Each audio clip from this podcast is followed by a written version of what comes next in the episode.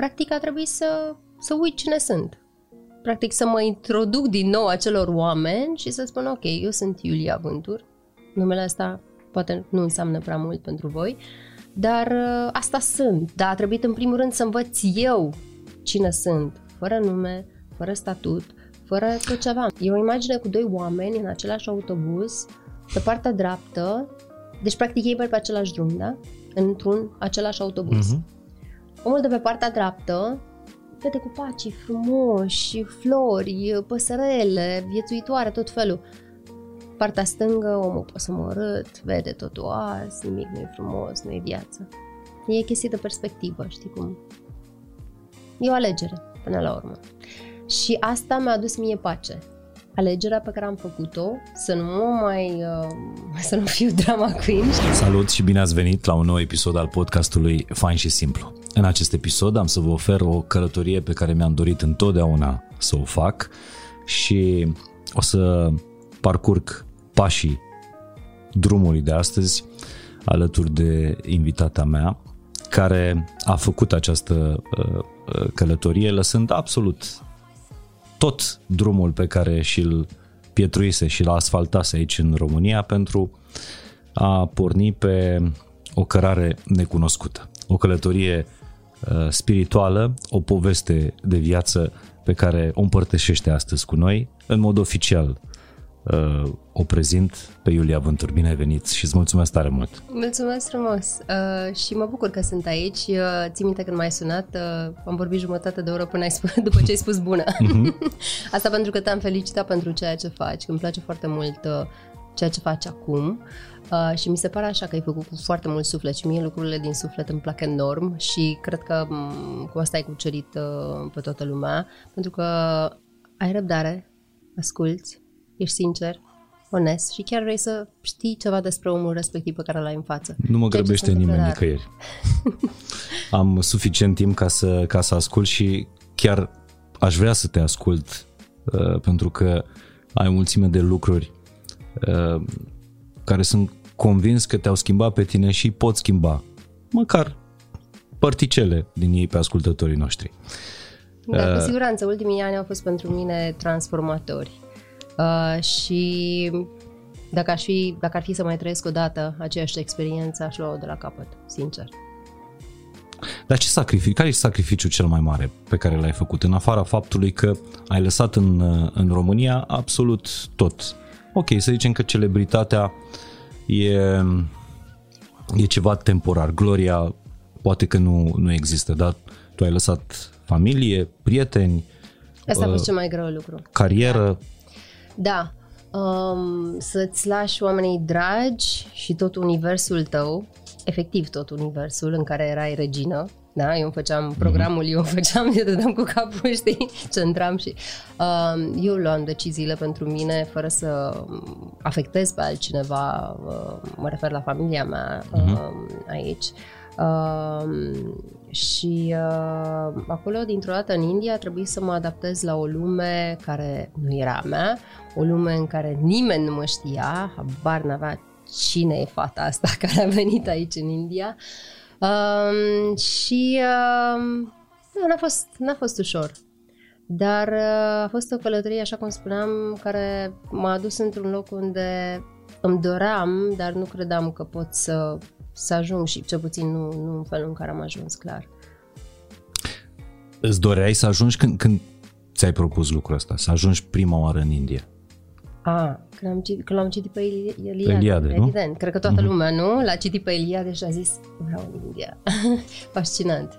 Da. Um, dar uh, știam că voi ajunge undeva, eu am, uh, cred în chestia asta foarte puternic se întâmplă un lucru exact atunci când e momentul potrivit să se întâmple. Nu mai devreme, nu mai târziu, nu când vrei tu. Da, asta deci înțelegi pregătit. după ce se întâmplă.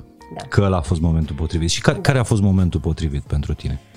Momentul potrivit pentru mine a fost uh, în 2011. Uh, atunci am fost pentru, pentru prima dată în India Uh, dar a fost așa o călătorie, o călătorie de o vacanță, știi, pe care am făcut-o în India, nici măcar nu m-am plănuit-o eu.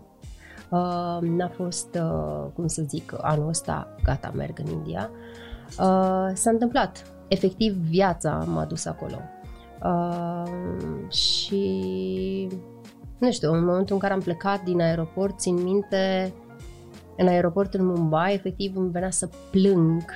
Nu pot să-ți explic de ce. Venea să plâng că nu vreau să plec de acolo. Și mi-am promis că o să mă întorc acolo. Da, cu ce te-ai încărcat cel mai mult? Sau la ce ți-a fost cel mai greu să Știi cu să ce? renunți? M-am încărcat cu mine. Mă cam golisem așa, uh, pentru că viața asta publică, cumva, te face să, să uiți de tine, știi? Uh, te ia valul câteodată și uh, te identifici atât de mult cu imaginea publică pe care o creezi în timp și în atâția ani de zile am, uh, am creat-o, fără să vrei. Uh, și la un moment dat îți dai seama că ești puțin cam gol. Iar lucrul senzațional pe care l-am obținut eu în uh, India este că m-am umplut din nou cu mine. Cu mine și cu... Țin minte când am vorbit ultima dată, prima și ultima uh-huh. dată, de fapt, uh, până în acest moment Public, da. public, um, ți-am spus că eu în India l-am găsit, de, de fapt l-am regăsit pe Dumnezeu. Uh, și ți-am spus-o cu toată sinceritatea pentru că atunci uh, când am ajuns în India, evident că mergeam la temple, m- vreau să vizitez și să cunosc cât mai mult culturi diferite și uh, religii diferite. Uh, fără judecată, fără pur și simplu din curiozitate uh, și fără să m, fiu adepta unei, uh, nu știu, credințe anume. Uh, deși dacă mă gândesc, mm. eu sunt creștin ortodoxă și cred în... uh, Da, trecem peste acest aspect. Um, și uh, țin minte că la un moment dat, tot mergând prin templele din India, m-am adus aminte de porunca din Biblie. Să nu-ți creezi alți, uh, să nu te rogi la Mhm. alții zei. Și mi-am dat seama, dar nu, eu nu mă rog la alți zei. Eu mă rog la Dumnezeu, deci tot timpul, în toate templele alea, eu mă rugat la Dumnezeu, nu mă rugat la nimeni altcineva. Și mi-am dat seama că, de fapt, Dumnezeu e în orice din jurul nostru, e, e pretutindeni, e, ei îl numesc altfel și, um, cum să zic, fiecare dă câte un nume. Dar el e unul singur și e în sufletul tău și ești tu, de fapt, într-un final. Adică o fată care vine din uh, Moldova, care este puternic uh, spirituală, tărâmul uh, mănăstirilor, crescută lângă, Da, uh, mă rog, toate simbolurile uh, da toate creștinismului. mănăstirile, pentru că dacă stai și te gândești în zona Moldovei, sunt toate mănăstirile faimoase deja. Tu a trebuit să ajungi într-un templu sau un temple din India ca să îl găsești pe Dumnezeu. Să-l regăsesc. Și asta nu pentru că Dumnezeu nu ar fi într-o mănăstire din, uh, din Moldova, că e Pudna, că e Voroneț, nu pentru că n-ai fi fost acolo, ci pentru că uh, tu când vizitai mănăstirile din Moldova erai prea Iulia Vântur, Nu, nu puteai să Nu. te golești? Nu, n-am fost niciodată Iulia Vântur într-o mănăstire. Am fost uh, acea umilă fată m, care vine într-o mănăstire, adică nu, Nu, da, niciodată. încerc să caut Dar, nu, răspunsul la ex- explicația la, la asta. Cum ai ce? ajuns acolo să-l Pentru că atunci regăsești cred pe că aveam Dumnezeu? cel mai mare nevoie de Dumnezeu. Și de asta l-am regăsit, l-am regăsit și mai puternic și am simțit nevoia aia profundă de, de, de a-l avea lângă mine. Pentru că, inevitabil, într-o țară străină, oricât de mulți prieteni, oricât de mulți oameni care um, sunt pentru tine acolo și sunt apropiați, la un moment dat te simți singur. N-ai cum să, să eviți asta, pentru că mm, nu ai tot universul ăla de care povesteam mai devreme. Uh, nu, nu ai părinții, nu ai oamenii cu care ai crescut. Uh, sunt multe lucruri care, care lipsesc. Eu am învățat să apreciez uh, și am descoperit România prin alți ochi acum. Mhm. Uh, prin ochii omului care trăiește departe de casă. Uh, și sincer, credem, înainte mă plângeam mult, la fel ca noi toți. A, păi nu, că aia nu e ok, da uite străzile, da uite aia. Crede-mă, după aceea, de fiecare dată când reveneam în țară, spuneam, Doamne, ce frumos e locul ăsta, uite ce au mai făcut, ce frumos s-au, s-au dezvoltat, ce frumos s-au mai...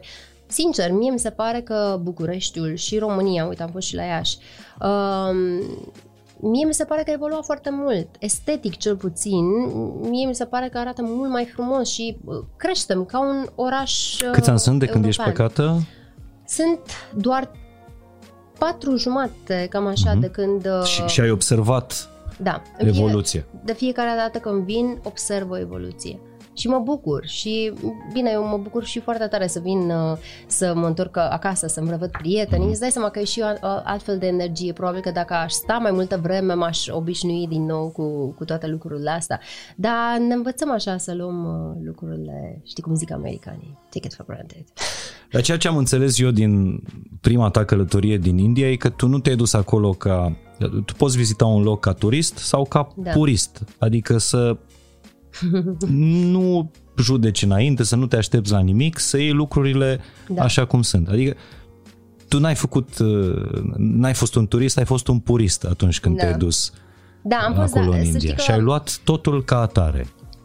În general, când călătoresc, uh, nu am așteptări foarte mari, pentru că mă las așa să, să descoper și să văd ce mă oferă locul respectiv. Uh-huh. Pentru că eu cred foarte mult în energie și în energia lucrurilor. Uh, Um, ok, mergem să vizităm obiective importante, facem o poză pentru Instagram, că știi că trebuie. Din asta trăim cu toți.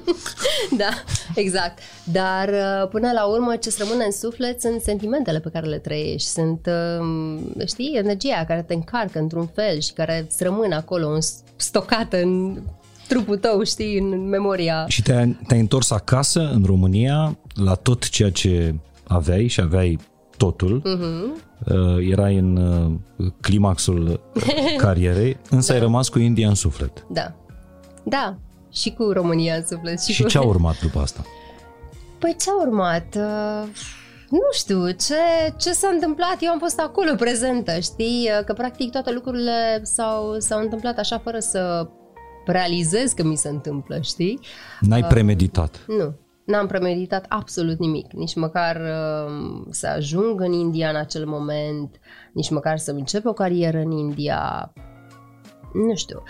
Eu cred foarte puternic atunci când uh, faci ceva cu sufletul și slavă Domnului am reușit să fac în viața mea lucruri numai cu sufletul, uh, cumva ajungi bine Chiar dacă, asta vorbeam cu cineva astăzi, uh, la un moment dat drumul mi s-a părut uh, nevoios, foarte greu și mm, m-a fost teamă că am luat o decizie greșită. Um, cu toate provocările de rigoare, știi, atunci când te mulți într-o altă țară uh, și atunci când renunți la atâtea lucruri. Dar uh, acum, uitându-mă în urmă, îmi dau seama că a fost cea mai bună decizie pe care puteam să o iau pentru mine. Clar n-am niciun dubiu. Dar care e cea mai mare putere a ta? Pentru că mai devreme te-am întrebat care a fost sacrificiul cel mai mare pe care l-ai făcut și cred că după tot drumul ăsta despre mm. care o să, o să vorbim, uh, cred că ai realizat că ai o putere, care e puterea Iuliei, care te-a dus și te-a făcut să treci prin toate încercările astea. e puterea dragostei în care am crezut toată viața mea. Eu am crezut că cel mai frumos lucru în lumea asta e dragostea. Și în momentul în care ai dragoste pentru o persoană, dragoste pentru un lucru, dragoste pentru un lucru care îți place ție să-l faci, dacă îl faci cu dragostea aia, cu, știi, cu toată energia, cu tot sufletul, iese frumos, nu știu cum să spun. iese bine. Adică orice proiect ai începe, dacă pui suflet în el, chiar dacă merge greu, chiar dacă iese până la urmă. N-are cum să nu iasă. Sinceritatea, onestitatea și energia bună la unde se răsplătesc în viață. Cred în asta, clar. Știi că asta e un titlu de emisiune din România. A, da? Asta cu puterea dragostei.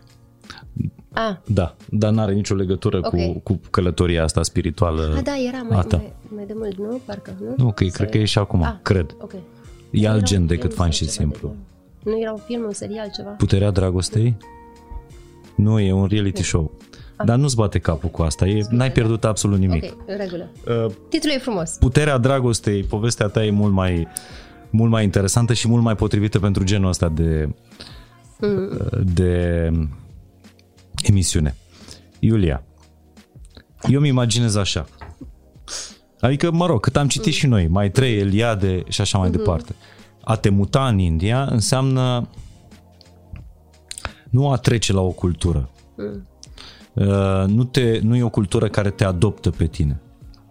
Tu trebuie să adopți cultura Așa respectivă. Am și eu. Am zis, ei, m-am mutat în India. Păi, eu sunt Iulia să se muleze pe mine. Ei bine, târziu am învățat că eu am venit în acea țară, eu trebuie să învăț regulile de acolo și să mă adaptez la ele. Dar nu e așa în toată lumea. În general... Ba da, cam așa e peste tot. Crezi? Da. Dar ideea e că trebuie să ajungi, ca să fii bine cu tine, trebuie să ajungi la acea balanță în care să fii tu ăla care ai învățat lucrurile într-un fel și ai fost educat într-un fel, să fii în balanță și în echilibru cumva cu ceea ce ești tu adevărat, adaptat la mediul în care ești. Pentru că dacă respecti doar regulile, loc, regulile locului, dacă încerci doar să, să fii de-al locului cumva, te trădezi pe tine. Și Nu mai asta ești nu tu. te faci fericit. Da, asta nu te mai face fericit. Și atunci trebuie să găsești acea balanță, astfel încât să nu ofensezi pe nimeni din jurul tău, să respecti cultura din care, din care uh, căreia vrei să, să Mhm. te uh, alături uh, și să, să fii true și, um, știi cum, adevărat și ție însuți. Mie, mie mi se pare că pentru asta tu trebuie să fii în primul rând pregătit să, să, ca să faci pasul ăsta. Mai luat Adică, ceva vreme, crede-mă. adică asta înseamnă să ai o cunoaștere de sine și pe de altă parte să ai și o umilință. Umilința aia de a accepta că ceea ce știi, ai învățat uh, tu, Mhm. nu este adevărul absolut. Că și în Corect. cazul ăsta cultura indiană are un alt adevăr care Bine deși e diferit de al nostru, nu înseamnă că este opus. Ce bine ai zis. Umilință. Umilință pe care noi înțelegem altfel, cuvântul umilință. Umilința, în cazul ăsta, înseamnă să te dezbraci de tot ceea ce știai că ești. Mie asta mi s-a întâmplat în India.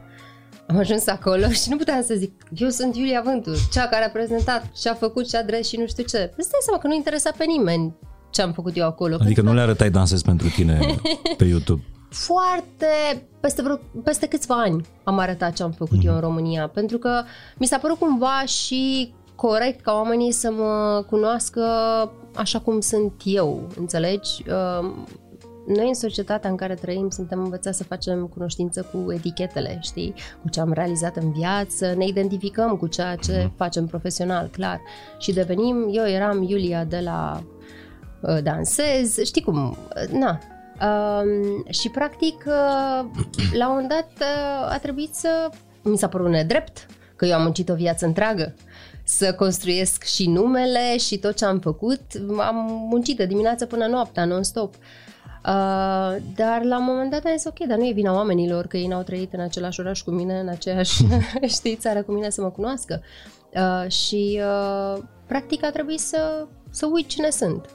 Practic să mă introduc din nou acelor oameni și să spun, ok, eu sunt Iulia Vântur, numele ăsta poate nu înseamnă prea mult pentru voi, dar uh, asta sunt. Dar a trebuit în primul rând să învăț eu cine sunt, fără nume, fără statut, fără tot ce aveam. Adică să renunți la etichete. Da, Pentru că, de fapt, tot ceea ce suntem noi, Iulia de la Iași, Iulia de la ProTV, Iulia de la Dansez, Iulia blondă, sunt niște etichete. Oricât ai fi de mare, oricât ai fi de celebru, sunt niște uh, identități limitate. corect. Inclusiv faptul că ești româncă. E o identitate Da, limitată. corect. Nu ești româncă, vii din România, te-ai născut la Iași, dar nu asta ești tu. Ești mai Sunt- mult de atât. Sunt mai mult de atât, da. Sunt, uh, e doar un un aspect al meu, știi? Mhm. O bucățică din mine care poate să creeze anumite, um, nu știu, calități, anumite, știi, faptul că sunt moldoveancă, adică sunt mândră de asta. Da, Uh, e, e tot o etichetă până la Exact, urmă. e tot o etichetă și, Și acolo, într-o cultură cu totul și cu totul străină de-a noastră, descoperi că de fapt eticheta aia nu înseamnă n-ai ce nimic. să faci cu ea. N-ai ce să faci cu ea pentru că oamenii respectiv nu puneau aceeași valoare pe ce pun eu valoare. Adică publicul de aici a crescut în același timp cu, cu mine și înțelegea valoarea lucrului pe care l-am făcut. În schimb, cei de acolo, hmm, o prezentatoare. Înțelegi? Una de prin România. Și cum ai renunțat la toate etichetele astea și și dându-le jos ai aflat cine ești tu. Greu, pentru că îți dai seama că te împopoțonezi cu ele cumva, că na, muncești pentru ele și se pare interesant și practic asta crezi că de valoare, știi? Uh, după care te dai seama că toate sunt trăgătoare și sunt doar niște lucruri care satisfac orgoliu pe moment cumva, dar uh, și evident care îți dau încredere în tine, pentru că eu am, am reușit să obțin foarte multă încredere în mine prin rezultate de genul ăsta profesionale. Și să nu se înțeleagă greșit, eu chiar cred în identitatea profesională. Un om trebuie să aibă o identitate profesională pentru că cumva asta îți aduce și o satisfacție um, și încredere în tine, mhm. că poți să faci lucruri frumoase uh, și motivație. Dar uh, cumva dusă la extrem asta nu, nu te ajută, știi? Pentru că, așa cum spuneam, hrănesc și orgoliul. Și atunci a trebuit să renunț așa ușor, ușor la ele. M-am luptat cu mine, efectiv. Chiar m-am luptat cu mine și mi se părea nedrept, ți-am spus, și mm, nu știu, uh, n-a fost ușor, clar. În, în drumul ăsta de a da jos orgoliul, ego-ul, etichetele, ai avut și momente de nefericire, ai avut momente de îndoială, ai avut da. momente în care ai vrut să, să te întorci, pentru că știu că în, în toată perioada asta tu ai avut și oferte din țară de da. a mm-hmm. prezenta da, fiecare emisiuni. An, de fiecare dată când mă întorceam aici uh, am avut oferte și de fiecare dată mă gândeam, hmm, ce frumos ar fi, dar... Dar. dar. Ideea e că, așa cum spuneam, tot timpul am făcut ce, ce am simțit Știi, chiar dacă mintea îmi spunea, ok, ar fi bine să facem proiect în România, că știi, din diverse motive, faptul că mai stai cu familia, cu prietenii, uh, sunt multe, multe aspecte. Dar exact ceea ce am simțit să fac, am făcut. Și în ultimii ani s-a întâmplat că și viața l-a așezat în așa fel încât uh, proiectele care mi s-au propus se suprapuneau cu alte proiecte pe care le făceam uh, în India Țin minte că a fost un proiect foarte frumos la care a trebuit să spun nu pentru că aveam turneul uh, în Statele Unite, turneul muzical, iar aceea era o experiență pe care eu chiar mi-o doram, adică și a fost într-adevăr cea mai bună decizie pe care am luat-o pentru că în momentul în care te conectezi cu audiența, mergi prin atâta orașe în Statele Unite și vezi cum oamenii chiar se bucură că le cânti, mm-hmm. dansezi, se bucură, cântă cu tine și asta e o experiență incredibilă, știi?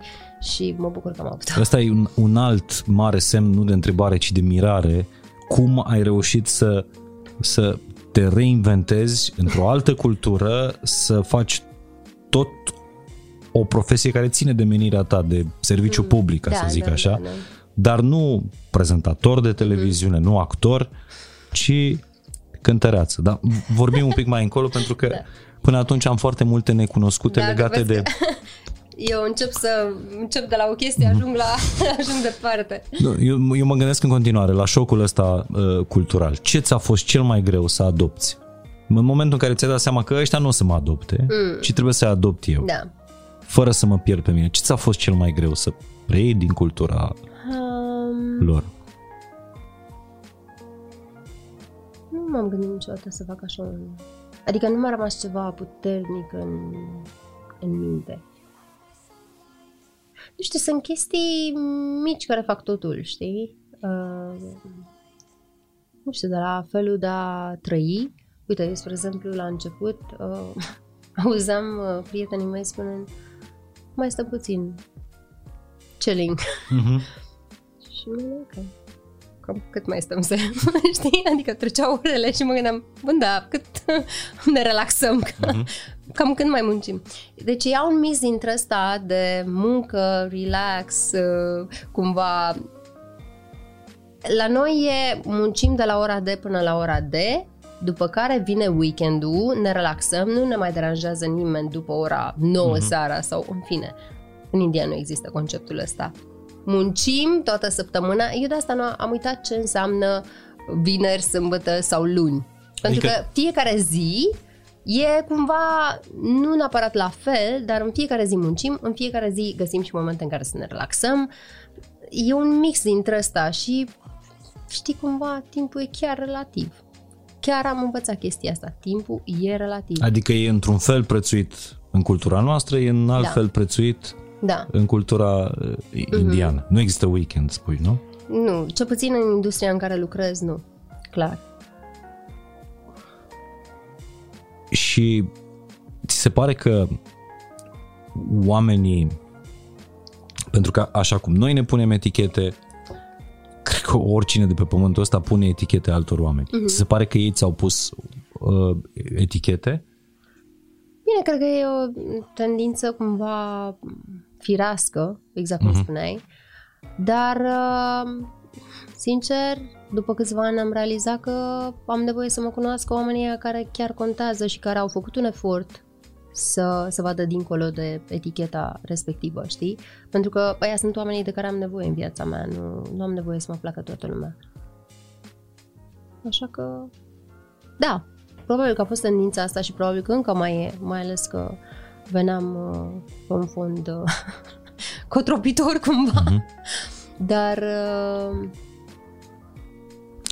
ți-a fost greu să faci, să, să legi relații sociale? Pentru că mie, mi se pare că relațiile sociale sunt absolut dincolo de cele da. de familie, dincolo de, uh, nu știu, identitatea ta profesională, cum, cum ziceai, relațiile sociale, mm-hmm, prietenii mm-hmm. sunt cum, cumva un stâlp al sănătății Așa vieții e. noastre. Da, și emoționale și mentale și din toate punctele de vedere. Uh, sincer, nu a fost foarte greu, dar știi cum e, nu poți să compari o relație pe care o ai uh, din copilărie, da, relație de prietenie pe care ai din copilărie cu o prietenă uh, sau de 10 ani, cu cineva pe care de ai cunoscut, care eu am cunoscut, din fericire, oameni foarte calzi și oameni care au fost deschiși să mă cunoască și au avut curiozitatea asta să mă cunoască. Și atunci uh, am fost, uh, știi cum, norocoasă din punctul ăsta de vedere, pentru că, dar în continuare zic, nu contează unde ești, nu contează uh, cine ești până la urmă, atâta vreme cât reușești, e chimia aia între oameni, știi? E energia pe care o simți. Cu omul ăsta pot să comunic, cu omul ăsta nu pot să comunic. Și am învățat cumva să-mi dau energia acolo unde simt că e primită și crește. Atunci când simt că nu vibrez cu persoana respectivă, mă retrag, că nu trebuie să am toți oamenii în viața mea, trebuie să fie câțiva de buni, știi? Și de ce ți era cel mai dor în momentele în care ți era dor de casă? De-ai mei. De-ai de mei. familie. Da, credem și mai ales în timpul pandemiei, că a fost cea mai lungă perioadă. Câteodată îmi venea să iau pe jos, așa, știi? Uh-huh. Să, doar să-i văd pe mei, știi? Și, da, a fost... Uh, greu. Deși ne vedeam pe video, ne vedeam, știi cum e, dar câteodată pur și simplu vrei să-i îmbrață omul ăla. Doar să le îmbrață. Probabil că mulți au simțit chestia asta și cu pandemia, că a trebuit să stăm departe de părinți, mm-hmm. chiar dacă eram în același oraș, știi? Uh, da, a fost o perioadă lungă și la un moment dat se închiseseră și aeroporturile și era așa, parcă fără, fără, fără rezolvare mm-hmm. și fără sfârșit, da pe care n-am mai amăgit că s-a mai deschis aeroportul, ne tot făceam planuri și știi cum e când te amăgești așa mm-hmm. puțin că hai că ne vedem luna viitoare, ba luna viitoare și tot așa. Parcă trece mai repede. Da.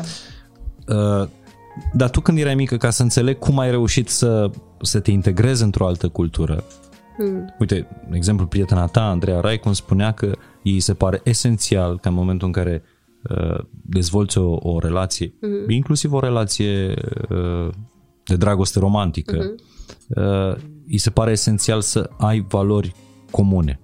Da. Nu neapărat să vii din aceeași cultură, dar cumva să ai aceeași Corect. bază, valori, da. uh, valori comune. Mie păi mi se pare asta... că tu ai spart barierele astea. Nu, pentru că oamenii care pun preț, exact cum spuneam, și pe energia bună uh-huh. și prieteniile pe asta se leagă până la urmă, nu? Să simți că cumva, nu știu, crezi în același lucruri, îți dorești același lucruri, pentru că vrei să ai o călătorie mai departe împreună și uh-huh. trebuie cumva să fii pe aceeași, să-ți dorești cam același lucruri, nu?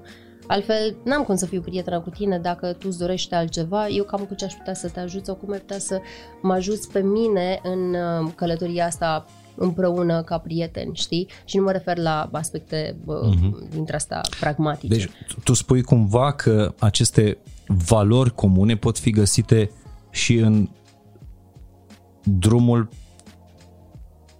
care ți se arată înainte, nu neapărat în ceea ce uh, în drumul pe care l-a parcurs fiecare da, până, pentru că până prietenii, acum. cum să zic, îi cunoști la un moment dat în viață și un, uh, pot să-i spun mentor, tată spiritual, nici nu știu cum mm-hmm. să-i spun, dar cred că tată spiritual îi se potrivește cel mai mult. Mi-a spus un lucru, Oamenii sunt în viața noastră fie pentru o secundă, pentru un sezon sau pentru o viață.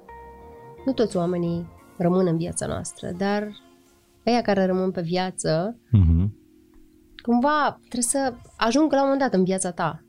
Nu sunt neapărat toți din copilărie. Uite, eu am uh, prietena din copilărie, Lili, uh, Simona la fel. Și mai am pe Iulia, care am cunoscut, pe care am cunoscut-o acum mai mult de 10 ani. Clar, mai mult de 10 ani, da. Dar cu care am o relație de parcă ne știm de viață. Adică, m, parcă o consider sora mea mai mică, știi? E vorba de cum vibrez, cum relaționez cu persoana respectivă. Uite, și credem în același lucruri, cumva. E, uh, oamenii, se spune cine să seamă să adună, nu? E o vorbă din bătrâni. Uite, toate vorbele astea din bră- bătrâni, cumva, am, am înțeles că toate sunt adevărate. Când eram mică nu prea înțelegeam. Ce spun oamenii ăștia? Că nu, nu le înțelegeam. În afară de cele care sunt neadevărate. Gen bătaia ruptă din rai. uh, Bine că ne-am schimbat uh, obiceiurile și Mhm. am început să înțelegem și noi mai bine că nu așa se face Dar treaba. tu când erai mică, erai... uh, M-a bătut tata o singură dată, dacă asta vrei să Nu, nu, nu, de bătaie voiam să întreb neapărat, ci Dar nici de, n-a fost o bătaie, de, de de fapt. firea asta a ta foarte adaptabilă, sociabilă. Hmm, da? Nu erai așa când erai mică? Um, Nu erai sufletul uh, Ba da. grupului? A... ba da, ba da, ba da, ba da. Ba da, cumva. Mhm, da. Bine, sunt... Da. da, știi de ce? Pentru că mie îmi plac oamenii. Și eu și sunt și curioasă așa din Mhm. fire. Și mi se pare frumos, uite, mai ales de când am ieșit uh, din spațiu carpatin cumva, uh, mi s-a părut interesant să aflu cum gândesc alți oameni, cum trăiesc alți oameni și mi se pare că te îmbogățești atât de mult și îți îmbogățești orizontul în momentul în care înveți și alte feluri de a trăi și alte feluri de a gândi. Practic, devii mai liber cumva. Devii mai liber și înveți cel mai greu lucru, să nu judeci. Serios. Ăsta e cel mai chinuitor lucru din lume, cred. Da, da, în Să castelul judeci. ăla, în turnul ăla de prințesă unde stăteai, uh, puteai să stai liniștită, nu-și cerea nimeni asta. Adică aveai toate datele ca lumea să se adapteze după tine, nu tu să te adaptezi după lume, lumea Da. să învețe din uh, de la înălțimea ta și nu să te cobori tu în, uh, în lume. Faptul că tu ai reușit să faci lucrul ăsta, mi se pare că da, e, e din inimă, zici? Da, da, ți-am mai zis. Am făcut ce-am, ce-am simțit, iar sufletul meu avea nevoie de chestia asta, adică sufletul avea nevoie de asta. Dacă ar fi să te compare acum cu Da, ultimii ani în care uh, ai trăit și ai uh, Mm. Uh, muncit în România, cum te-ai transformat tu? m-am transformat în bine, clar. Uh, simt că am crescut, sincer, și profesional, și emoțional, din toate punctele de vedere. Uh, Ce, nu, ce nu-ți mai plăcea la tine când încă erai în România? Mm, probabil că la un moment dat ajunsesem cumva într-o... Um, da, probabil aveam nevoie să mă reinventez într-un fel. Mie îmi și plac provocările. Ușor de văzut, cred. uh, dar simțeam că am nevoie și simțeam că sunt mai mult de atât. Și că pot mai mult de atât și că am nevoie de mai mult să descoper. Despre mine, în primul rând. Pentru că nu știu, aici poate că oamenii nu m-au cunoscut, adică proiectele pe care le-am făcut au lăsat să se vadă anumite aspecte ale mele, dar nu erau toate explorate. Și, Și în general oamenii te vedeau așa cum voiai tu să te arăți. da, uite, nici asta n-am făcut-o foarte conștient. Uite, când Mhm. mm-hmm. prezentam uh, Dansez pentru tine, eu nu înțelegeam când îmi spuneau oamenii că tu ești caldă și ești... Eu o făceam cu sinceritate, adică eu eram prezent acolo și ce simțeam aia, aia făceam, nu jucam un rol. Și asta se întâmplă mai rar cu un om care vine uh, din știri, de la Da. prezentarea Da, știrilor probabil, da, către exact. divertisment. Da, E unde trebuia să fiu acolo, să nu transmit, Mhm. mm-hmm. da, uite, ca să nu, fiu, să nu judec, știi? Dar, uh, Asta apropo de firea ta foarte adaptabilă. Adică ai trecut Mm. de la știri la divertisment, aproape că lumea a uitat că tu ai prezentat da. știri și da, că tu pentru asta te-ai pregătit. Așa am început, da. Uh, da, da, uite că toate lucrurile astea m-au ajutat în viață, inclusiv când am cântat. Uh, țin minte că m-am dus într-o zi la studio să înregistrez o piesă și era un compozitor acolo care... În spune, India. În India, da. Uh, tipul londonez. Uh, și îmi zice, nu terminase sesiunea, ajunsesem acolo și la studio și zice, te rog frumos să-mi dai și mie o voce, am de înregistrat un rap. Și zic, greșit. N-ai găsit persoana care trebuie, pentru că n-am cântat niciodată rap, adică chiar nu știu cum să fac. Uh-huh. Și zice, te rog frumos, hai încearcă, dacă nu sună bine, asta e, nu o lăsăm. Și zic, bine, hai. Și am început să mi-a dat versurile și am început să fac rap.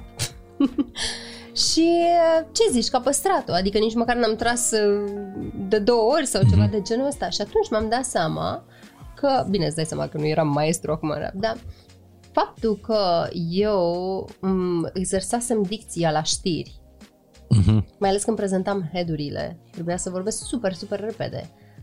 Asta m-a ajutat pe mine mai târziu, chiar și în muzică. Pronunția cuvintelor atunci, în momentul în care a trebuit să învăț uh, nuanțele uh-huh. limbii hindi. Niciodată nu m-am gândit că ar putea exista o legătură între rap și știri. Orice faci în viață te ajută la un moment dat. Orice. Tu ești foarte deschis, e clar că ești foarte deschisă spre a învăța. Pentru că altfel nu, nu-mi imaginez da, cred. de ce sau cum ai ajuns să să să cânti în India. Adică Mie puteai să faci actorie, să de exemplu. Da. Fac și actorie. Uh, mi-a plăcut tot timpul să cânt. Uh, și dar cumva am fost atât de ocupată în România cu ceea ce făceam aici, uh-huh. încât oricum nu aveam timp să mă mai gândesc la altceva. Apropo de ce spuneai, că la un moment dat ești atât de prins în ceea ce faci, că nu ai timp să te mai dezvolți, să creezi, să diversifici, să nu mai cânt. Uh, iar cu cântatul a fost tot la fel ce să zic, viața. Pentru că eram cu niște prieteni indieni în prima călătorie. Și um, lor le place foarte mult să cânte, să danseze, când stau seara așa uh-huh. și se relaxează după job. Uh, și m-au rugat să cânt ceva în română. În momentul în care am avut blank total, am zis, ok, nu știu artiștii, nu știu versurile, cam ce aș putea să le cânt, știi, să sune și frumos. Să, măcar să se bucure într-un fel, știi?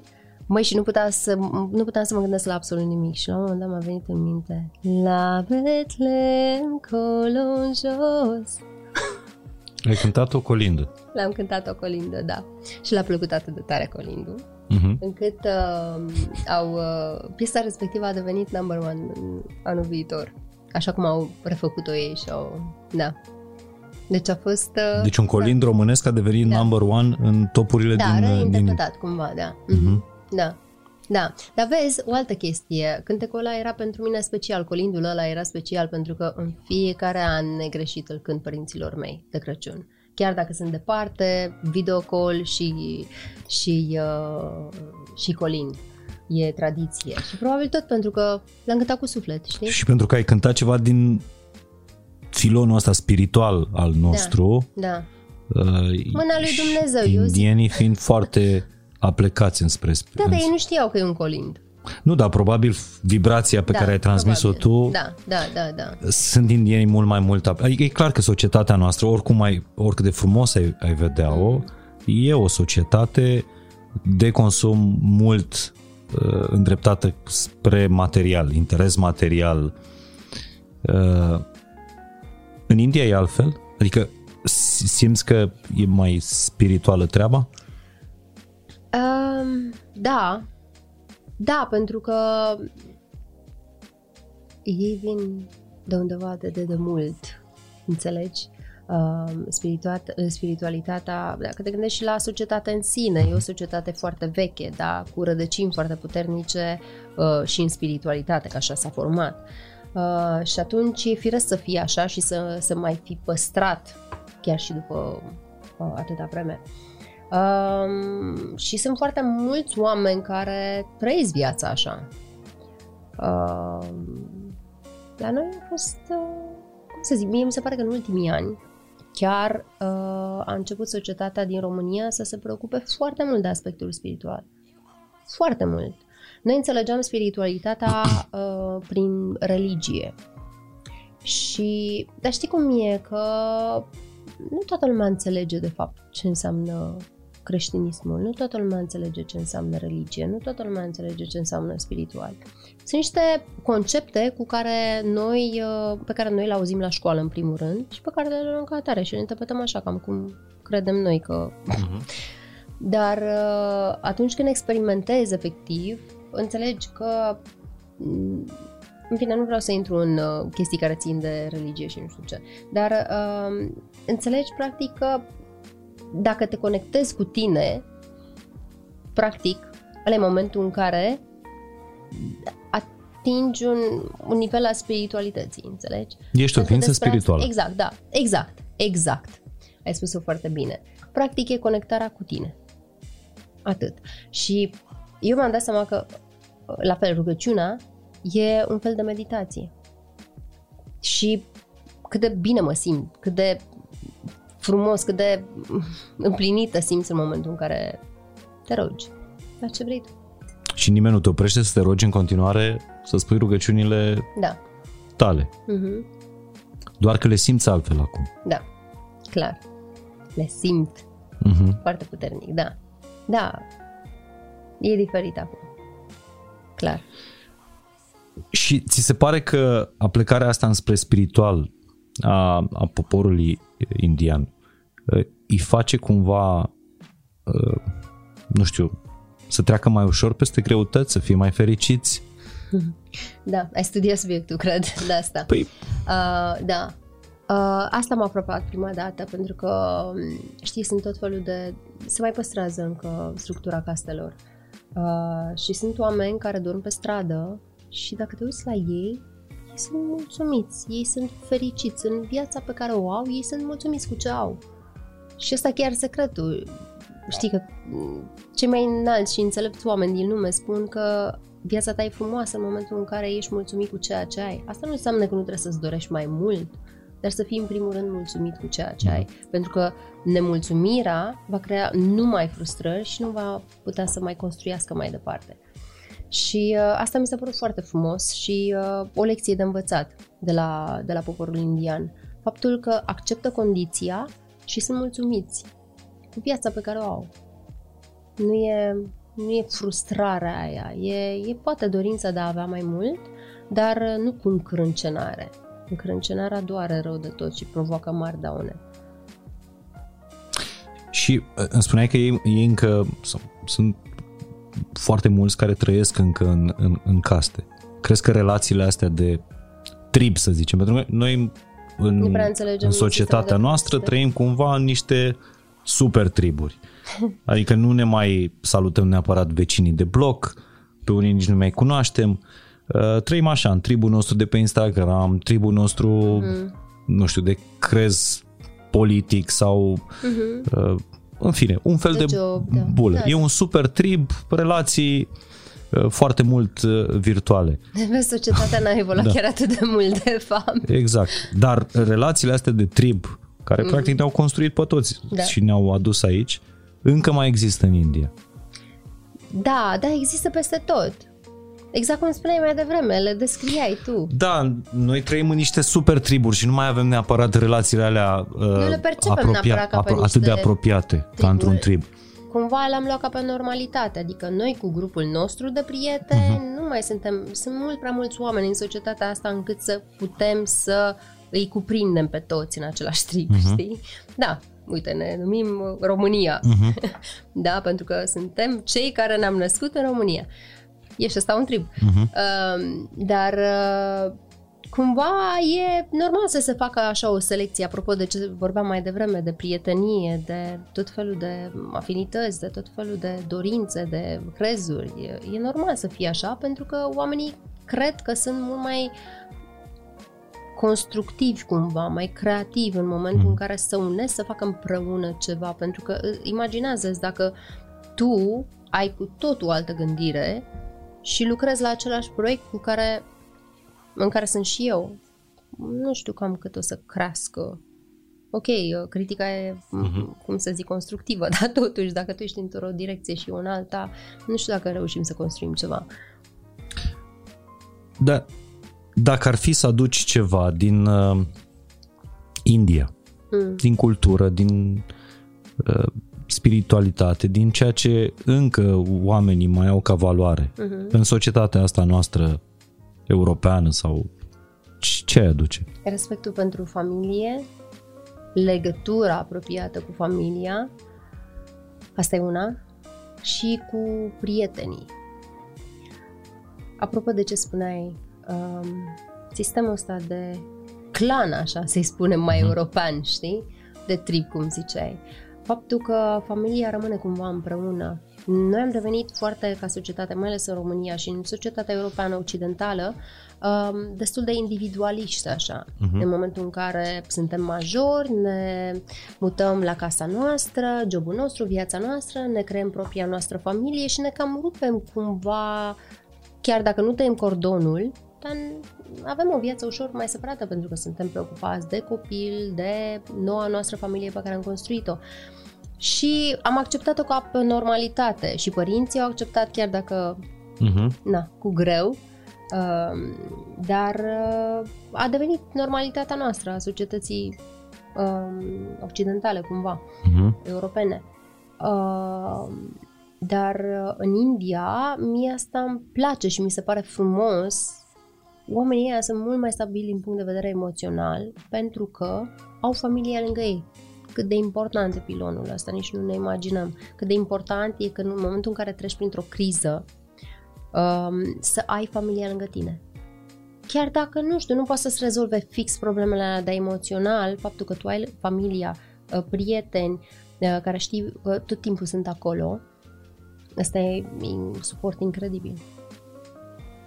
Practic tu vorbești despre exact lucrurile la care tu ai renunțat. Adică tu ai tăiat legăturile, mă rog, da. Uh, da, da, exact cum spuneam. De apropiere fizică, cu nu prietenii și exact, cu familia. Exact. Realizezi lucrurile astea. Da, eu ducându-mă într-o societate mm-hmm. în care exact lucrurile astea. Astea sunt valorile, exact, da. Exact, da. Și practic, eu a trebuit, gândește-te, să ajung în India mm-hmm. ca să um, observ și mai mult și să simt și mai puternic, eu fiind foarte apropiată de părinții mei, sunt singurul copil. Sunt convins. Uh, și avem o relație foarte apropiată. Dar uite, tocmai cultura în care am crescut, mentalitatea și toate astea ne-au făcut exact cum povesteam mai devreme. Fiecare să mergem la casele noastre, ne vedem mai departe de viață și tot așa. Evident, păstrând legătura mm-hmm. și uh, relația cu părinții. Dar uh, în India ei trăiesc foarte aproape, trăiesc împreună acolo, mulți dintre ei în aceeași casă. Și tocmai de aia mă gândesc că e, e foarte greu să intri în astfel de caste, așa cum, uh, cum spui. Ai avut un moment, nu neapărat uh-huh. uh, replicat, uh-huh. un moment tip Eliade în care să te simți, să, să te simți alung, alungată? Uh, nu, alungată te cred că, în general, te alungi singur dintr-un loc. Dacă...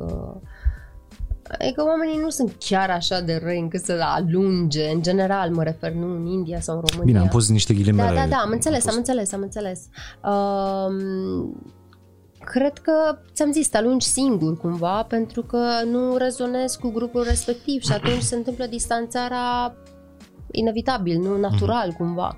Uh, nu mă simt, nu m-am simt, Poate că la început, pentru că nu aveam, la început când nu aveam alți prieteni, atunci poate că, știi, simțeam cumva că, dar niciodată nu m-am simțit alungată. Nu, poate că mă mai simțeam singură, uh, pentru că ți-am zis, n-aveam familia, n-aveam prietenii mei apropiați acolo, dar alungată nu m-am simțit niciodată. Și care era trusa ta de scule în momentele de... Telefonul. Telefonul, Telefonul, da, videocolul cu părinții, cu mm-hmm. prietenii, asta era clar. Doamne, slavă Domnului pentru tehnologie. Da. Sunt convins că dincolo de lucrurile astea aparente, mm. videocall, FaceTime, Instagram, uh, sunt convins că tu te-ai clădit în sensul ăsta. Da. Pentru reziliență, să, da. să reziști, să... Ce cuvinte importante folosești. Folosești cuvintele cele mai importante, da. Reziliență, da. Ăsta e un cuvânt de care, e un lucru de care ai nevoie uh, atunci când uh, trăiești departe de familie, când trăiești într-o altă societate atât de diferită. Dar știi cum e, când vrei ceva poți. Se întâmplă lucrurile și reușești doar dacă vrei. Depinde cât de mult îți dorești anumite lucruri, știi? Uh, și eu m-am dorit să fiu acolo, nu m-a forțat nimeni, înțelegi? M-am dus de bunăvoie. Uh, și, și mi-am dorit, în primul rând, să învăț și alte feluri de a fi. Asta după ce m-am luptat puțin cu mine să înțeleg că, de fapt, lucrurile, așa cum le știu eu, nu sunt neapărat alea cele mai bune, nu sunt alea, știi, nu sunt legi. Da? Faptul că eu am învățat într-un fel și oamenii din India au învățat în alt fel, inclusiv limba și pronunția cuvintelor, literelor, nu e nici vina mea, nici vina lor sunt alte feluri de a face lucrurile, înțelegi? Și nu înseamnă că felul meu e bun și felul lor nu e bun. Deci, practic, am învățat așa cumva să, să am învățat alte feluri. Mm-hmm. alte feluri. Deci da. asta cu binele și cu rău e relativ. E foarte relativ. Da, e foarte subiectivă de fapt. Mm-hmm. Da, și n-ar trebui să fie nu există bine, nu există rău. Știi cum e? Fiecare dintre noi e și puțin bine și puțin rău. Că așa suntem noi. Nu știi Dar cum, înger și demon. Clădirea asta spirituală a ta uh, a început în România? Da. Da, a început în România și chiar eram avidă să cunosc mai mult, să învăț mai mult. Mergeam la toate workshop-urile, la toate cursurile, la tot felul de meditații și terapii pentru că vreau să învăț mai mult și era Neștiind că te vei muta acolo. Nu. Habar n-aveam. Nu. Um, pentru că îmi doream să văd și ce știi cum, întrebarea supremă, cine sunt eu? Uh, și țin minte că am început tot felul de meditații, după care am încercat tehnicile lui Osho în România, nu, nu în India, după care mulți ani mai târziu am ajuns și în uh, resort. Vorbește un pic despre tehnicile lui Osho pentru noi ăștia trei care n-am terminat uh, opera lui Osho de citit. da, am început cu cărțile, știi? Pentru Normal. Că, da, evident. Uh, după care am cunoscut pe cineva aici în România care făcea tot felul de tehnici Osho combinate cu NLP și cu tot felul de alte uh-huh. tehnici. Uh, și mi s-a părut foarte interesant. Eu sunt, eu sunt o persoană care îi place dansul și mișcarea, uh, iar tehnicile lui Osho implică foarte multă mișcare, pentru că, practic, în momentul în care eliberezi prima dată din corp tot ce e încrâncenat uh-huh. acolo, încep să devii puțin mai liber, să lași, uh-huh. să dai drumul, știi? Uh, și uh, e cea mai bună metodă pentru cred că cei care poate n-au meditat niciodată, nu au avut uh, niciodată răbdarea aia să stea cu ei înșiși, să se asculte, să se simtă. Deci să... e un început bun de drum spiritual. Așa mi s-a părut, da, prin mișcare. Um, pentru că la un moment dat te mișcai până la epuizare uh-huh. și la momentul ăla, la, spre exemplu, meditația dinamică, care se face super dimineață de vreme, um, când n-apuci să te dezmedicești, uh-huh. știi? Chiar tu ai momentul ăla dimineața când te trezești, momentul ăla de claritate al adevărului, când știi totul perfect, n-ai nicio indecizie. Înainte să deschid ochii. Nu? Da. da. Fix înainte, adică exact. Da. primul, eu îl numesc primul gând. Ăla înainte de a deschide ochii, când mi-e totul foarte clar. Exact. Foarte da. clar. Da, deci momentul ăla e superb și momentul, moment de genul ăla îl obții după astfel de meditații, când totul e atât de clar și totul e, cum să zic, nu-ți mai trebuie nimic Uh-huh. E, e tot în locul lui, potrivit așa cum trebuie și practic tu ești în, cor- în concordanță cu tot ce ți se întâmplă, cu tot, tot ce e în jurul tău, de fapt, cu universul, știi? Uh-huh. Uh, și nu mai ai alte nevoi, pentru că na, dacă ești în sincronitate da, cu... E, e foarte fain uh, ce ai spus apropo de tehnica asta, că într-adevăr foarte multă lume meditează, meditația îți eliberează, mă rog, dacă reușești să o duci până acolo, ți eliberează gândurile, gândurile. Uh, dar foarte multe emoții, uh, Stocate. lucruri sunt stocate în da. corpul da. nostru și, și atunci dansul, bolile. da. Asta ne aduce bolile, dacă stai și te gândești la societatea noastră, e o, o societate care suferă din cauza cancerului foarte uh-huh. mult, asta din cauza emoțiilor care au fost stocate acolo și nu ne-am exprimat și nu n-am avut, știi cum e, că învățăm să... Poate n-a avut cine vorbim, să ne asculte, poate da, exact, da. nu ne-am mișcat destul, sport destul sau dans. Exact, da, da, da. Și uh, făcând asta, mie mi s-a părut o metodă foarte bună uh, și mie mi s-a potrivit foarte bine. Uh, și ți-am zis, dansez până la epuizare, am dat te miști până la epuizare, uh-huh. după care e acel moment freeze, îngheți. Înțelegi? Și atunci deci există... n-ai altă variantă decât să te observi. Tu pe lângă, în România, pe lângă dansez pentru tine, ai făcut și dansez pentru sine. Exact, dansez pentru sine am făcut, clar. Deci c- când ai ajuns în India, tu erai oarecum uh, inițiată deja. Da. Uh, spiritual. Da, da, încercasem foarte multe terapii, încercasem foarte multe uh, feluri de meditații, citam foarte mult. Uh, țin minte că am făcut iar un curs care m-a plăcut foarte tare, care se numește Călătoria. Uh, nu știu dacă ai citit cartea, Brandon Bays. Mm-mm.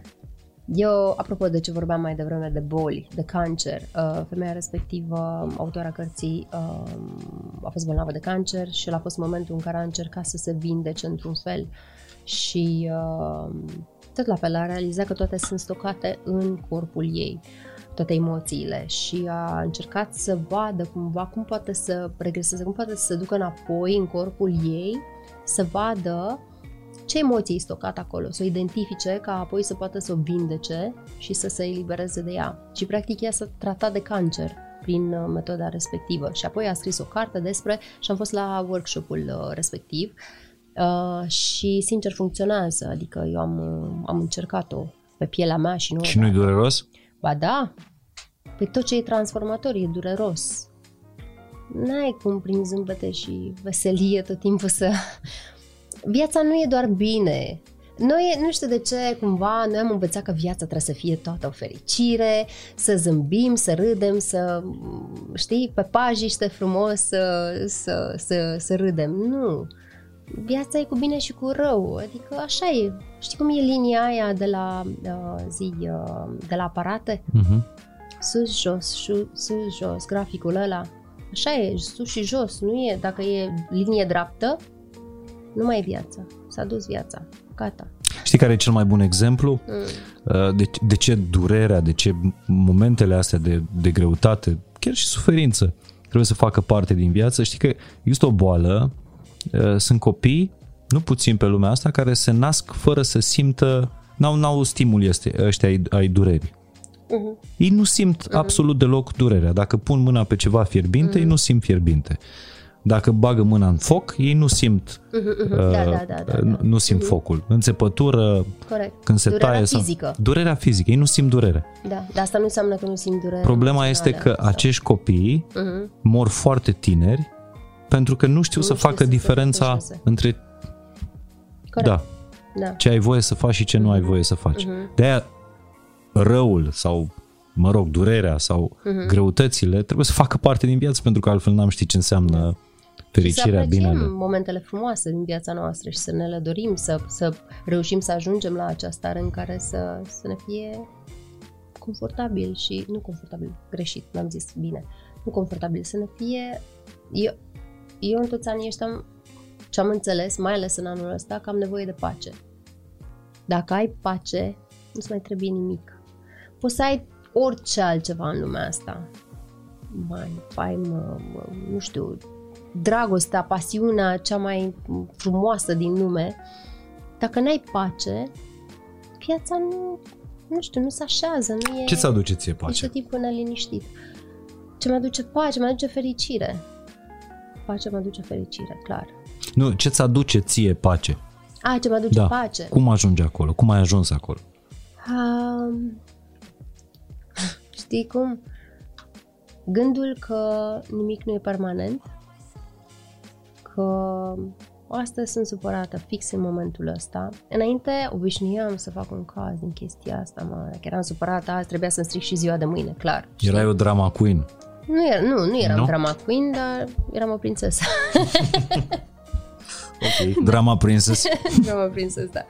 Um, nu, dar cumva, știi, na, trebuia să fii în suferința aia, că, na, era importantă, știi? Da, și să vadă lumea că suferi. Și asta, toată lumea. da, e, nu chiar toată, da. da. Uh, da, cumva trebuia să dai importanță faptului că, bine, asta e probabil tot o nevoie de, știi, atenție, de Confirmare. dragoste, Mhm. de confirmare, de multe nevoi. Uh, dar în momentul în care, practic, tu realizezi că, ok, astăzi sunt supărată, fix în momentul ăsta m-am supărat, și m- m-am gândit de foarte multe ori, de, de ce să fiu supărată și mâine pentru o chestie care mi s-a întâmplat astăzi? E în puterea mea să schimb lucrurile, da? Știi, e o imagine care mi-a rămas în minte și care mi se pare superbă. E o imagine cu doi oameni în același autobuz, pe partea dreaptă, deci practic ei merg pe același drum, da? Într-un același autobuz. Mhm.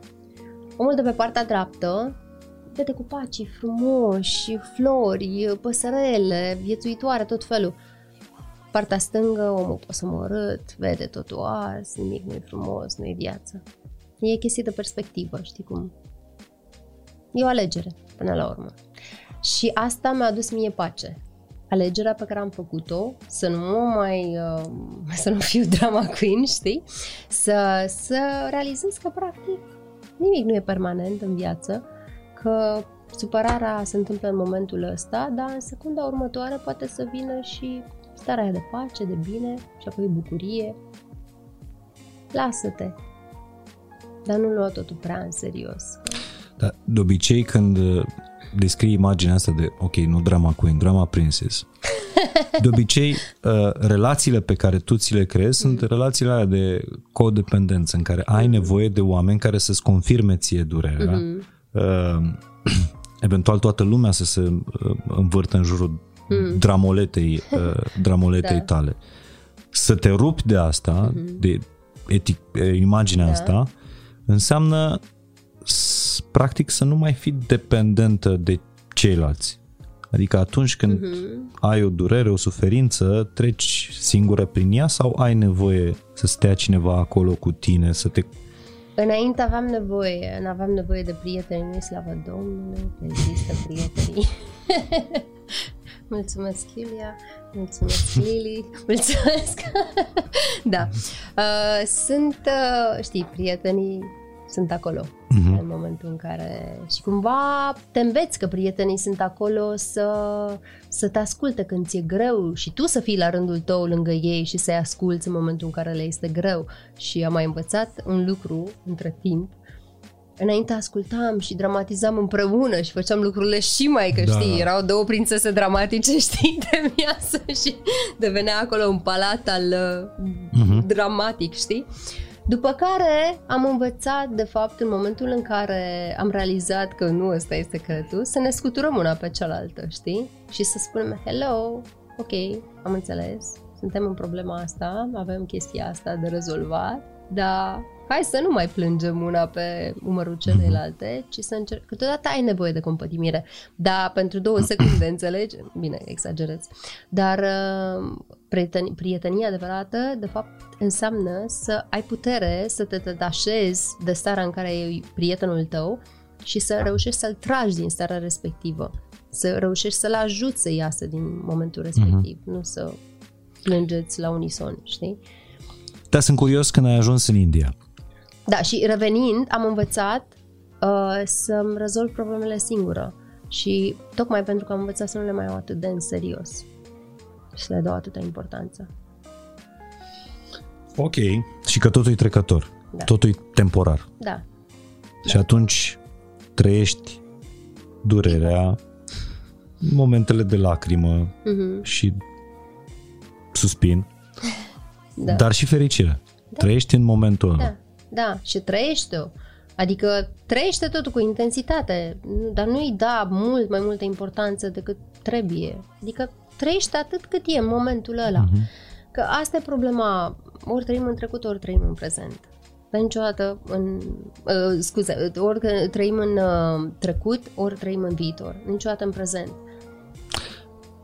Citeam documentându-mă Da. pentru un alt episod de podcast că 40% din timpul nostru Mm. este un timp în care mintea noastră este în altă parte decât în prezent. Ori în trecut, ori în alt loc, Da. ori în viitor, ori Da. Oriunde altundeva, dar nu... Mhm. Da, eu am devenit mult mai liniștită. Mult, uite, apropo de pace, că vorbeam de pace.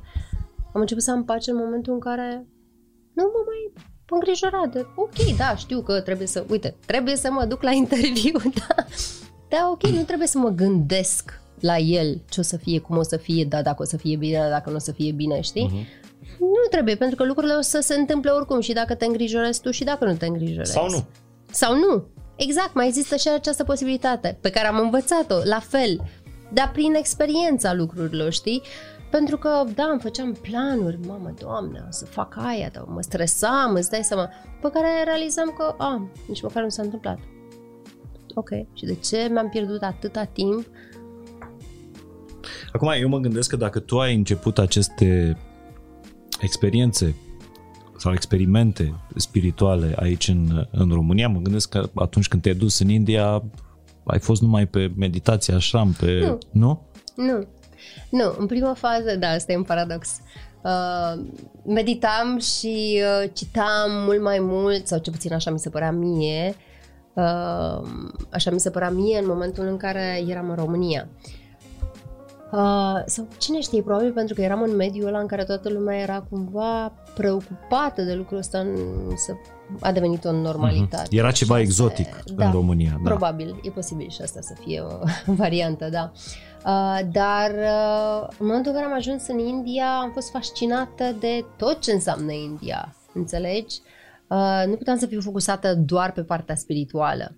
Evident că m-am dus primele mele, în primele mele călătorii am fost la Rishikesh, care e centrul mondial al spiritualității. Uh-huh. Uh, și locul ăla chiar are o energie incredibilă. Deci efectiv simțeam că plutesc pe străzi.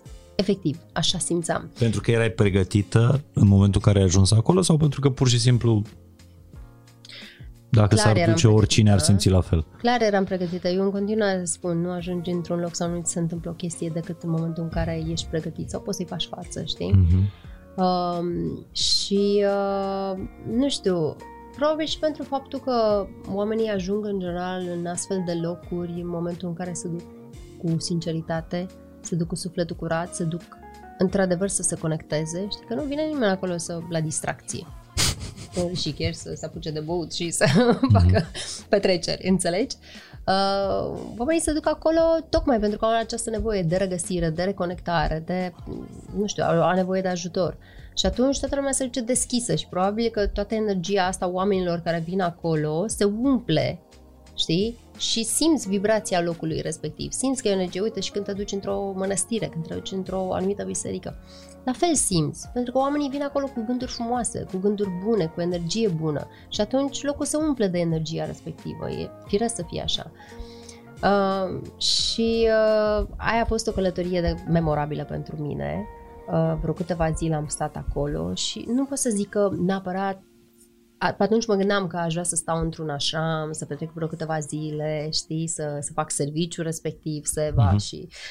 Um, și știi cum ai tendința la un moment dat când începi, pornești pe drumul ăsta, nu știu dacă ți s-a întâmplat și ție, dar uh, pentru că găsești așa echilibru, pace, stare de bine când meditezi și când ești mai mult pe drumul ăsta, uh, ai tendința la un moment dat să te duci extremist așa, știi? Aproape să te călugărești, știi? Și am fost în punctul respectiv în care parcă vreau să mă distanțez de tot ce însemna societatea în care trăiam, uh-huh. pentru că mi-era bine acolo în locul ăla în care eram, știi? Pe care am realizat că nu, ideea e să aduci tot ce ai învățat acolo, să adaptezi în viața în care trăiești, adică n-ai cum să te rupi și să te duci să, adică bine, Doamne ferește, nu, nu zic, poți să te duci să faci și chestia asta dacă vrei, dacă simți că ai o chemare, dar totuși, ideea e să înveți să trăiești în societatea asta cu lucrurile pe care le-ai învățat. E, e exact mai... Uh, experiența din cartea lui uh, Jay Shetty, foarte popular în cultura noastră, da. nu știu dacă la voi. Mă surpriză să văd că mă urmărește pe Instagram. N-am înțeles. Jay Shetty te urmărește exact, pe Instagram? Am Wow. Îmi place foarte mult de el. Adică ceea ce Da, e foarte tare. Da. Sunt invidios pe tine. Îmi place foarte mult de el. Mă rog, dar revenind da. la cartea lui, mm. uh, ideea nu să trăiești ca un călugăr, pentru că n-ai cum mm-hmm. să trăiești ca un călugăr dacă accepti normele societății da. noastre, uh, ci să gândești ca un călugăr da. și să aplici mm-hmm deci mi se pare senzațional ce a făcut omul ăsta. Da. Deci, practic, el a reușit să aducă esența lucrurilor uh, adevărate, Uh-huh. să le aducă într-o societate și să vorbească pe limbajul nostru, să le înțelegem. Bine, are și carismă, e... E bun. super, Da, El e fiind uh, Indian. indian, nu? Da, dar uh, Crescut, nu știu cred că, în exact America, da. povestea, dar probabil că e Mm. crescut. A, nu în America, la Londra. Așa, da, a plecat din Londra Da. și după aia a ajuns în state. Mhm. Da, da. Deci tu ai făcut cam la fel, dar fără să scrii o carte, ci, mă rog, cartea e uh, episodul ăsta de, de podcast. Da, mulți oameni mă întreabă. Apropo, de când o să scriu și eu o carte? Mai am Păi de uite, adunat. o structurăm acum în, Da, uh, da. în discuția asta. Mulțumesc. Bun. Deci ai, ai avut un moment în care ai simțit că ești pe o pantă Mhm, și că dacă ai fi mers pe drumul ăla, mhm. uh, trebuia să renunți la, Tot. la, la tot, la absolut Da, tot. la Nu că n-ai fi renunțat. societate. Mhm. da, bine, au fost altfel de renunțări cumva. Uh, da, dar a fost un moment. Și când ți-ai dat seama care trebuie să fie măsura lucrurilor? Momentul în care mi s-a părut viața de zi cu zi uh, mult prea agasantă, regulile societății mult prea mm, te strâmtoro, strâmtorau așa, nu știu cum, te strângeau, mă strângeau. Uh, dar după aia am realizat că nu, e ok, e în regulă, pot doar să mă adaptez și să, într-adevăr, să mă adaptez. Știi? Mhm. Pentru că sunt foarte mulți oameni în societatea noastră care nu sunt adaptați societății și să simt neînțeleși asta pentru că ei gândesc altfel. Înțelegi? Noi suntem foarte... Învățăm să judecăm de mici. Și, și ce ai făcut? Ți-ai mai redus numărul, uh, uh, nu știu, sau frecvența meditațiilor? Uh, te-ai dus mai rar? Pentru o vreme, da. Pentru o vreme am făcut lucrul ăsta. Dar evident că nu m-am pierdut legătura cu asta, pentru că asta îmi dădea și starea de bine și odată ce porni pe drumul ăsta, nu mai există cale de întoarcere, cred eu. Uh-huh. Așa mi se pare. Pentru că știi unele lucruri, le, știi cum e, când guști înghețata, n-ai cum să te prefaci după aia că nu ți-e poftă, chiar dacă ți dietă, știi? Adică... Și uh, da, am mai rărit în prima fază, am mai am încercat cumva să mă reintegrez în societate cu lucrurile și să le aplic în lucrurile pe care le-am învățat în, uh, în meditație, în toate tehnicile pe care... și să încep să trăiesc astfel, văzând de fapt că practic poți să trăiești mai bine în această societate, da, care e mai stresantă, care e, în fine, așa cum e ea. E o societate pe care noi am creat-o, oamenii, nu altcineva. Uh, și uh, așa, ușor, ușor, am pus bucățică cu bucățică. până Și ce ai acum. aplicat din uh, toate experiențele astea spirituale ale tale în viața de zi cu zi? Sau care ți ți se par ție regulile care te ajută pe Uite, tine cel mai- respirația. Respirația e o chestie care ajută instant. Mhm. Și controlul gândului. Știi, nu o să amintesc să te controleze pe tine. Doamne, știi cât m-a controlat? Eu eram condusă numai de, de minte, cumva, în tot ceea ce... Na, mă refer la job, la toate astea, știi? Um, și, practic, uh, în momentul în care am zis, ok, schimbă gândul. Dar tricul ăsta l-am învățat în momentul în care m-am lăsat de fumat. Cum faci asta? Deci, te gândești la o nenorocire în momentul ăsta, da? În secunda următoare zic, schimbă gândul, gândește la altceva. Pur și simplu, asta e Pur și simplu. mantra, da? da? Exact așa am reușit eu să și să, să mă fac și... Înțelegi? Schimbă gândul. E alegere. E doar o alegere. Și instant ai să vezi că te gândești la altceva și e stare de bine. Asta nu înseamnă să ignori, nu, dar să conștientizezi că starea aia nu-ți face bine, ești în ea într-o vreme, dar nu poți să dai toată viața acelei stări. Când te-ai lăsat de fumat? Acum Și cât de greu? 5 ani. Bine, am și m, apelat la puțin ajutor cu tehnică, Mhm. dar... uh, O Da, tehnică... cu tehnică, dar uh, totul a ținut de mine mai, târ- mai Mhm. departe, știi? Adică știu oameni care s-au apucat de fumat cu aceeași tehnică, dar... uh, Prin hipnoză? Sau... Nu, nu, nu hipnoză, nu? nu. nu. Uh, Eu, uh, nici nu știu cum să zic, un fel de cocktail dintre ăsta uh, homeopat. Mhm. Durează două secunde. ți injectează într-un în lobul urechii și practic, teoretic ar trebui să dispară această nevoie, dorință, nu știu, memoria uh-huh. a fumatului, știi? Dar n-a fost atât de ușor. N-a fost ușor, pentru că trebuie să fie și efortul tău. Așa cum am spus, sunt atâția oameni care s-au apucat și de, de fumat uh-huh. după ce au făcut aceeași terapie. Uh, iar eu asta am învățat atunci și am aplicat-o. Asta cu schimbă gândul. Schimbă gândul. În secunda în care mă gândeam la fumat, am schimbat gândul. Și respirația când o folosești? În momentul în care în momentul în care ești foarte stresat, uh-huh. în momentul în care ești nerăbdător, în momentul în care, nu știu, în momentul în care simți că ceva nu e în regulă cu tine, știi? Pur și simplu. Încep să respiri. E atât de simplu. Cele mai... Să respiri simple... conștient, că de respirat respirăm Evident. când ne trezim până... Da. Corect, da. De nici măcar nu sunt, imaginează, nici măcar nu suntem conștienți că respirăm. Și o chestie, de asta zic că luăm totul așa, știi, mi se pare firesc. Dar în momentul în care se oprește respirația și cred că acum, mai ales în perioada asta, în pandemie, am observat, am, am conștientizat cât de importantă este respirația, uh-huh. știi? Uh, e viață. Și, practic, dacă nu te focusezi, nu ești conștient pe respirație, viața curge, da? Curge cred fără că, tine. Cred că în cartea lui Jay Shetty, în Gândește ca un călugăr, exact asta citeam că povestea, uh-huh. un copil povestea că prima lecție pe care a învățat-o de la uh-huh. guru a fost Respire. să respire. Da. Păi este primul lucru pe care îl facem în viață, nu respirăm. Când... Și atunci și drumul ăsta spiritual ar trebui să înceapă tot cu respirație. începutul vieții. Da, să știi că am meditat multă vreme respirația, apropo de chestia asta, nu știu de ce. Cred că mi-era teamă mi-era teamă de, știi, câteodată ți-e teamă de succes, știi, câteodată ți-e teamă că poți să fii mai bine. Că te obișnuiești cumva, câteodată și cu suferința, și cu uh, compătimirea, și cu toată asta. Și ți-e teamă să devii mai bine, că după aia mai ai nevoie de alții, știi? Noi suntem învățați să trăim în turmă, în uh-huh. trib, în uh, castă, în cum ziceam.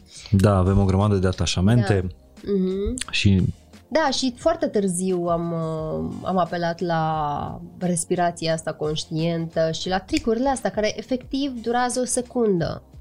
Știi? Inspiri. 1, 2, 3, 4. Ții. Uh-huh. Menții aerul înăuntru. 1, 2, 3, 4. Și expiri 1, 2, 3, 4.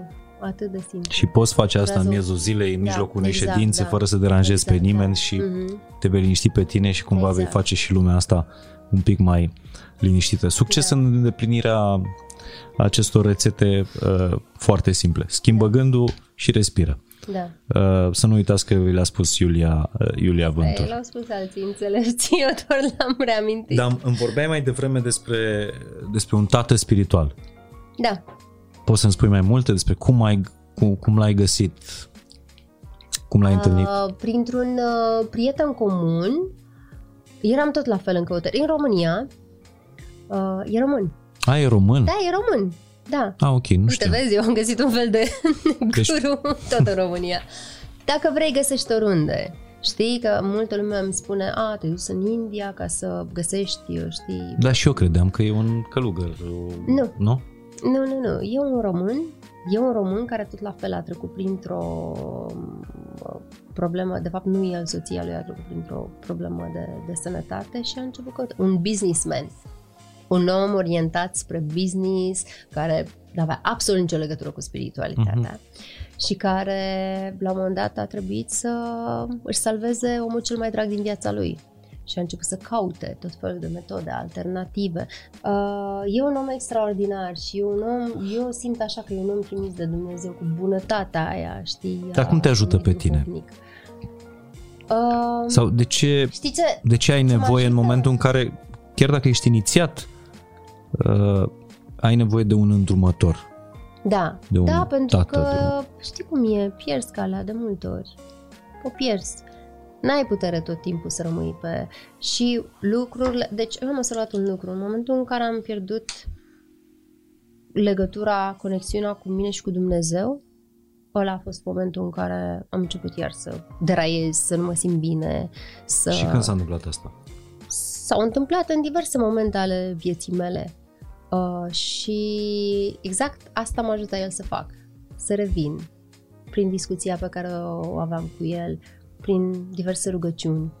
Um, eu chiar cred că omul ăsta e un înger așa și uh, o face cu toată bunătatea din lume uh, și cu toată, știi, fără judecată. Știi?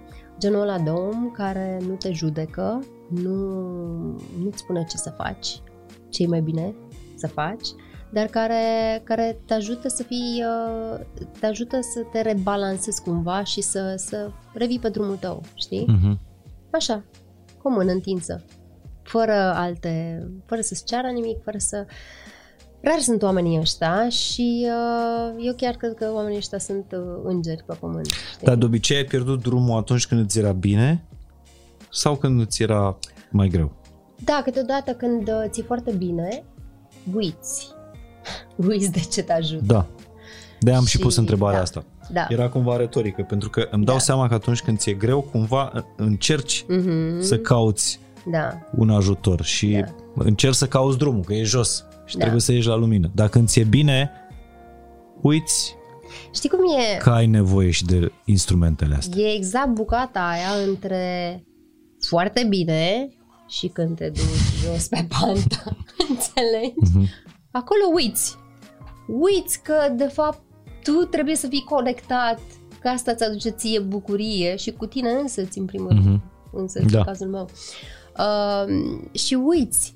Și știi cum e, când uiți, se întâmplă lucruri. Uh, și te raiezi rău de tot. Uh, și când ești în momentul cel mai de jos, atunci te uiți în sus și îți aduce aminte. Și e tot la fel. Atâta durează. Dar trebuie să alegi asta, să nu mai stai în suferință. Trebuie să alegi să te ridici. În cele mai grele momente, sincer, am avut momente în care am crezut că au fost iadul la un moment dat. Emoțional zic. Fără să Da. ai drame exterioare, adică Exact. fără să se Exact. întâmple ceva deosebit în viața Da, ta. da, da, tu te pentru că- simțeai Da, la un Jos. moment dat, da, la un, cred că fiecare dintre noi ajungem, știi, mi se pare că ni se prăbușesc toate corăbiile, se aliniază pro și planetele, știi cum e și toate, apar dezastru uh, incredibil. Uh, te simți copleșit la un moment dat de tot felul de lucruri, știi? Și dacă n-ai, uh, exact cum spuneam, uh, un suport de genul ăsta, un om care să aibă răbdarea să te privească și să te, cum să zic, să-ți dea spațiu să te, să te exprimi și să te readucă la ceea ce ești tu. Dacă n-ai un astfel de, de ajutor, câteodată derezi cam multă vreme, știi? În India ai întâlnit astfel de persoane? Da, am întâlnit. Am întâlnit astfel de oameni. Uite, femeile din India, o- majoritatea femeilor pe care le-am întâlnit sunt femei altruiste de dreptul. Sunt femei care cumva aproape că se sacrifică pe ele pentru familie, adică ele sunt pe ultimul loc. Am întâlnit foarte multe cazuri de genul ăsta. Mai întâi e, uh, mai întâi sunt copii, după care soțul, după care familia, părinții, părinții soțului, prietenii și undeva pe ultima poziție, nu mai e niciodată timp, uh, femeia. Multe cazuri, dar ele o fac cu dragoste, ele o fac cu dedicare, înțelegi? Pentru că li s- e senzația de de a servi, de a fi, de a fi acolo pentru omul pe care îl iubești și care e important pentru tine, știi? Acum, bănuiesc că e foarte suport multă în genul lume o să asculte și o să spună, Doamne, dar nu se poate așa ceva în 2021. Da, trebuie să uh, înțelegem că vorbim despre o cultură. Da, Cu nu, totul dar și și cu în totul. cultura românească există așa ceva, cum nu? Uh, da, există. Da, generația um, bunicilor noastre, mamelor noastre, de ce nu? Asta făceau. Ele, practic, se sacrificau pentru copil, pentru familie, pentru... Nu?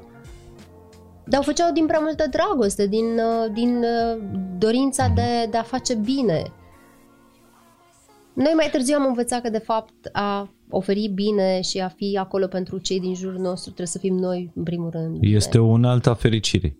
Da, Atunci când oferi uh, da, compasiune, clar, serviciile, ajutor clar. uh, persoanelor a- Da. apropiate. Pentru că asta mă gândeam și bunica mea uh, din partea tatălui, a crescut 10 copii, după aia au venit vreo 20 de nepoți, Crezi că am mai avut timp pentru ea? dar n-am văzut-o Și în nevoile ei? nefericită. Am văzut-o îngândurată, nu cred că a, a plecat nefericită de pe pământul ăsta. Dar vezi cât de mult contează, de fapt, cum îți stabilești aici. Ea era fericită, probabil, pentru că avea dragostea copiilor. Dragostea copiilor o împlineau pe ea. Sunt convinsă că era o recompensă incredibilă emoțională. Depinde cum îți setezi lucrurile, care sunt prioritățile, care sunt dorințele în viață până la urmă. Așa cum spuneam și de mentalitatea unor oameni din India care sunt fericiți cu ceea ce au, chiar dacă ei dorm pe străzi. Da, uite, asta, apropo de asta, îl auzeam pe, cred că pe Sadhguru, Mhm. care spunea următorul lucru, că educația, cultura și tot ceea ce învățăm noi are două tăișuri. Mm. Pentru că noi, noi, de fapt, în cultura noastră, în civilizația noastră evoluată, în societatea noastră, noi ne ascuțim mintea. Mhm. Însă uităm de uh, suflet, uităm de lucrurile, de legăturile astea de, uh, de familie, de lucrurile de bază. Adică ne deconectăm de, de natura noastră și cu cât ne ascuțim mintea, e foarte bine, pentru că atunci când ai un cuțit foarte bine ascuțit, tai mai bine. Mhm, mhm. Dar pe de altă parte, cu cât e mai ascuțit, cu atât te poți răni mai mult. Corect. Așa e, da. Iulia, aș vrea, să, aș vrea să te întreb Uh, sigur că putem vorbi despre călătorile astea Da, spirituale mai vorbim încă 5 ore. 5 ore pentru că Sunt te văd da. pasionată și Da, tu știi că prima dată când mi-ai spus uh, vorbim despre spiritualitate, am spus. ce să vorbesc eu? Da, adică cine sunt eu să vorbesc despre spiritualitate? După Mhm. care am zis, ok, sunt un om care a avut o călătorie Exact. Și care Nu o s-a să terminat vorbească încă. despre... Nu, clar nu. Clar nu. Nu, e de-abia... Dar mie, Început. mie asta mi se pare minunat că tu folosești s- spiritualitatea pentru a-ți uh, pentru a te echilibra, pentru a te uh, cunoaște mai bine și ți-o folosești în continuare în, în, în carieră. Știi, uh, și cred că am vorbit foarte puțin despre, despre asta. Cât de greu e să, să faci carieră acolo. Adică totuși India e, cea mai, e o piață imensă Da, e... de entertainment. E. Și practic asta, spuneam la început, uh, am aterizat într-o lume a excelenței. Pentru că eu mă învârt printre oameni care sunt super talentați. Care sunt cei mai buni în domeniul lor. Păi mă gândesc care e baza de selecție când vorbim de un miliard Exact. de oameni. Exact. Adică nivelul la care oamenii ăia dansează, cântă, bă, joacă, uh, tot ce vrei. Sunt compleți, artiști compleți. Uh, și a fost o școală bună pentru mine. Uh, dar inițial m-am simțit uh, ușor uh, neechipată. După care mi-am dat seama că nu, nu, nu, eu am toate lucrurile astea în mine, doar că nu l-am explorat, înțelegi? Și a trebuit să cumva să îmi reconfirm că sunt în stare să fac multe lucruri și acum am încrederea aia că oriunde mai pun în lumea asta, am mai zis asta, oriunde aș fi în lumea asta eu o să fiu bine. Că mă am pe mine, știi? Și Mamă, știi asta cine cred că îți sunt. dă o super încredere, un self-esteem extraordinar. Da, asta că e ai puterea reușit mea. să dai totul deoparte, să o iei de la capăt într-o altă cultură, într-o altă limbă, să înveți Da. limba, să înveți. Da. Dacă acum știu cine sunt, știu ce am, știu ce dețin. Multă vreme aici în România, pentru că m, datorită, nu știu, proiectelor uh, în care am lucrat uh, și numai pentru că am fost cumva în lumea asta glamuroasă. Cumva era percepția, e o fată drăguță, știi ce zic. Nu? Dar, practic, mi s- am reușit eu să-mi reconfirm că eu sunt mult mai mult de atât și să-mi și dovedesc mie de atâta ori că sunt mult mai mult de atât. De... Uh, mă scuzați. Alarma, alarma, trebuie să încheiem emisiunea. De ce alarmă? Uite, Alarmă? mă, sună, mă sună un compozitor din India. Pe bune? Da. Dar poți să-i răspunzi. Să-i răspund? Da. Nu știu ce să zic, că nu știu cu cine e. Ah, ok. Da. Bine, să mai aștepte compozitorii din, uh, din India, că oricum e coadă la, uh, la ușa ta, nu? Bănuiesc că... Mai ideea e că suntem toți în aceeași cameră pentru că iubim muzica, știi? Mm-hmm. Și slavă Domnului am avut uh, norocul să... Dar ce înseamnă succes? Povestește un pic despre industria asta. Ce înseamnă succes în, în India, de exemplu, în muzică? La noi, în România, nu știu, să-ți se audă piesa la radio, să fii în trending, mm-hmm. eventual... Bine, și acolo e tot, tot număr de vizualizări. Pe vizualizări, pe de asta. Da. Ce înseamnă un hit în... Uh, cam câte vizualizări face sau păi a făcut nu știu, uite, ultima piesă? piesă a mea care a fost în filmul Rade, am avut două piese acolo, una din ele a făcut 150 de milioane. Și a fost, uh, da, a fost... Asta înseamnă mult sau puțin în India? Că nu, Asta înseamnă, înseamnă mult cred că totuși. Adică, adică oriunde în lumea asta da. e enorm, da. Da, da. Uh, și înțeleg că a bătut nu știu ce record, că a avut un număr de re- vizualizări dintre asta record într-un timp foarte scurt, gen 24 de ore, a fost așa un boom. Uh-huh. Uh, nu prea le ai pe astea cu cifrele, nu... Nu, eu cu cifre, cu bani, cu bugete, cu de-asta. Mai pe spiritualitate, așa, da. Da. asta, asta vorbeam cu prietena mea. Eu conduc aceeași mașină, sunt... Niciodată nu... Nu? Nu, pentru că, nu știu, mi s-a părut că viața mea mult decât atât și că, nu știu, asta au fost inclinațiile mele. Hmm, probabil că nu mai fi stat într-o mașină mai Am scumpă stai sau un pic, acum realizez 150 de milioane de vizualizări e huge, e foarte, foarte mult. Da, e, e și bine, știam cumva că piesa e, suna hit așa, uh-huh. Uh, dar nu m-am așteptat, mai ales așa rapid, să, să se întâmple și uh, ce să zic, eu am înregistrat foarte mult în ultimii ani, am înregistrat foarte mult și multe din ele nici măcar nu au văzut lumina zilei. Nu, nu au apărut încă. Sunt în studiouri. Mm-hmm. Uh, și în primii ani au fost câteva piese care s-au lansat, după care a fost o pauză pentru că proiectele s-au blocat, adică piesele pe care le-am avut au fost în diverse filme mm-hmm. care au luat mai mult timp să se lanseze, a mai venit și pandemia, mm-hmm. îți dai seama. Inclusiv proiectele pe care le-am filmat eu, adică filme au rămas cumva în uh, blocate, știi? Uh, chiar al alter s-a, s-a făcut uh, ecranizarea pentru un serial în care am jucat la Londra ca agent secret unde am bătut pe toți. și unde m-am descoperit iar o altă pasiune. Bine, știam tot timpul că sunt făcută pentru așa ceva, știi? Am simțit cumva că eu când eram mică îmi doream să fiu uh, detectiv, agent și toate astea, înțelegi? și practic așa m-am... Uh... Deci tu practic acum în viața ta numai te joci, îți împlinești vis- visele da. din copilărie. Da. Să cânti, da. să fii agent secret, da. uh-huh. să joci în filme. Da. Uh-huh. Tare. Da, da, mi se pare frumos. Și, cum să zic, s-a întâmplat exact când trebuia. Și uite, apropo de chestia asta, cineva mi-a spus, de fapt nu cineva, toată lumea mi-a spus, nu te du în proiectul respectiv. Nu, n-are rost ce să faci. Deci, sincer, toată lumea mi-a spus, nu fă chestia. În India? Da. Nu fă proiectul respectiv. Că teoretic, din punct, de profe- din punct de vedere profesional, nu făcea sens pentru mm-hmm. mine, înțelegi? Am refuzat multe proiecte din punctul ăsta de vedere. Am simțit să-l fac pe ăla. Pur și simplu, în momentul în care mi-a spus, am început cumva să am încredere în intuiția mea.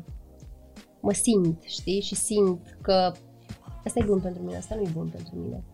Um, și oamenii am început cumva să-i simt mult mai. Știi că ești atent, Dar ești prezent și simți totul. Când ai, când ai început să dai importanță intuiției? Nu de mult. Chiar nu de mult. De, cred că... Conștient. Că bănuiesc da, că inconștient da. ai făcut-o... Ah, da, clar, clar, clar. Știi că, apropo de ce spuneam, am făcut ce, ce mi-a spus inima, mm-hmm. e de mhm. fapt intuiție. Intuiția, da. da. Um, dar eu cumva mă lăsam dusă de cumva emoția aia puternică care nu o numeam intuiție. Uh-huh. Spuneam că vine din suflet chemarea aia, știi? Uh-huh. Dar am început să fiu mai conștientă de acum, nu știu, 2 ani, cred.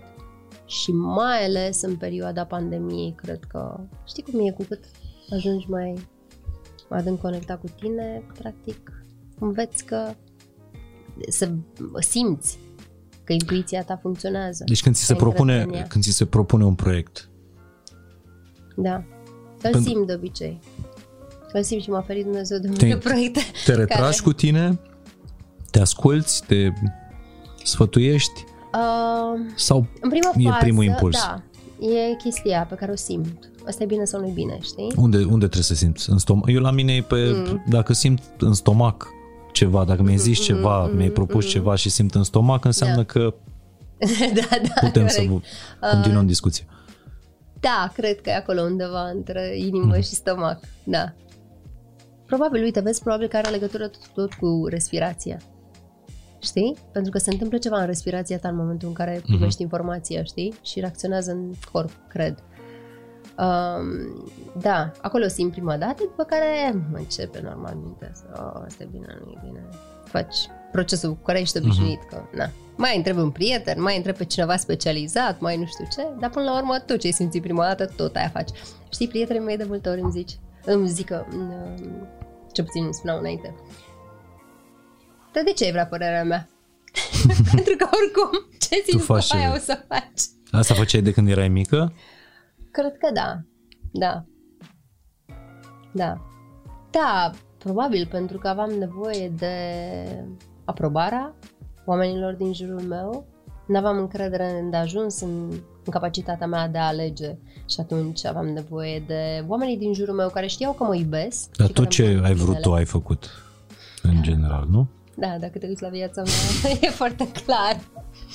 Da, și de asta ziceam, inclusiv cu, cu proiectele. Și de asta nici nu-mi pare rău, știi? Pentru că dacă aș fi făcut ceva ce mi-a spus altcineva să fac, dai seama că mai târziu. Nu e totul doar pe... La tine nu e totul doar pe intuiție, pe mm, emoție, spiritualitate.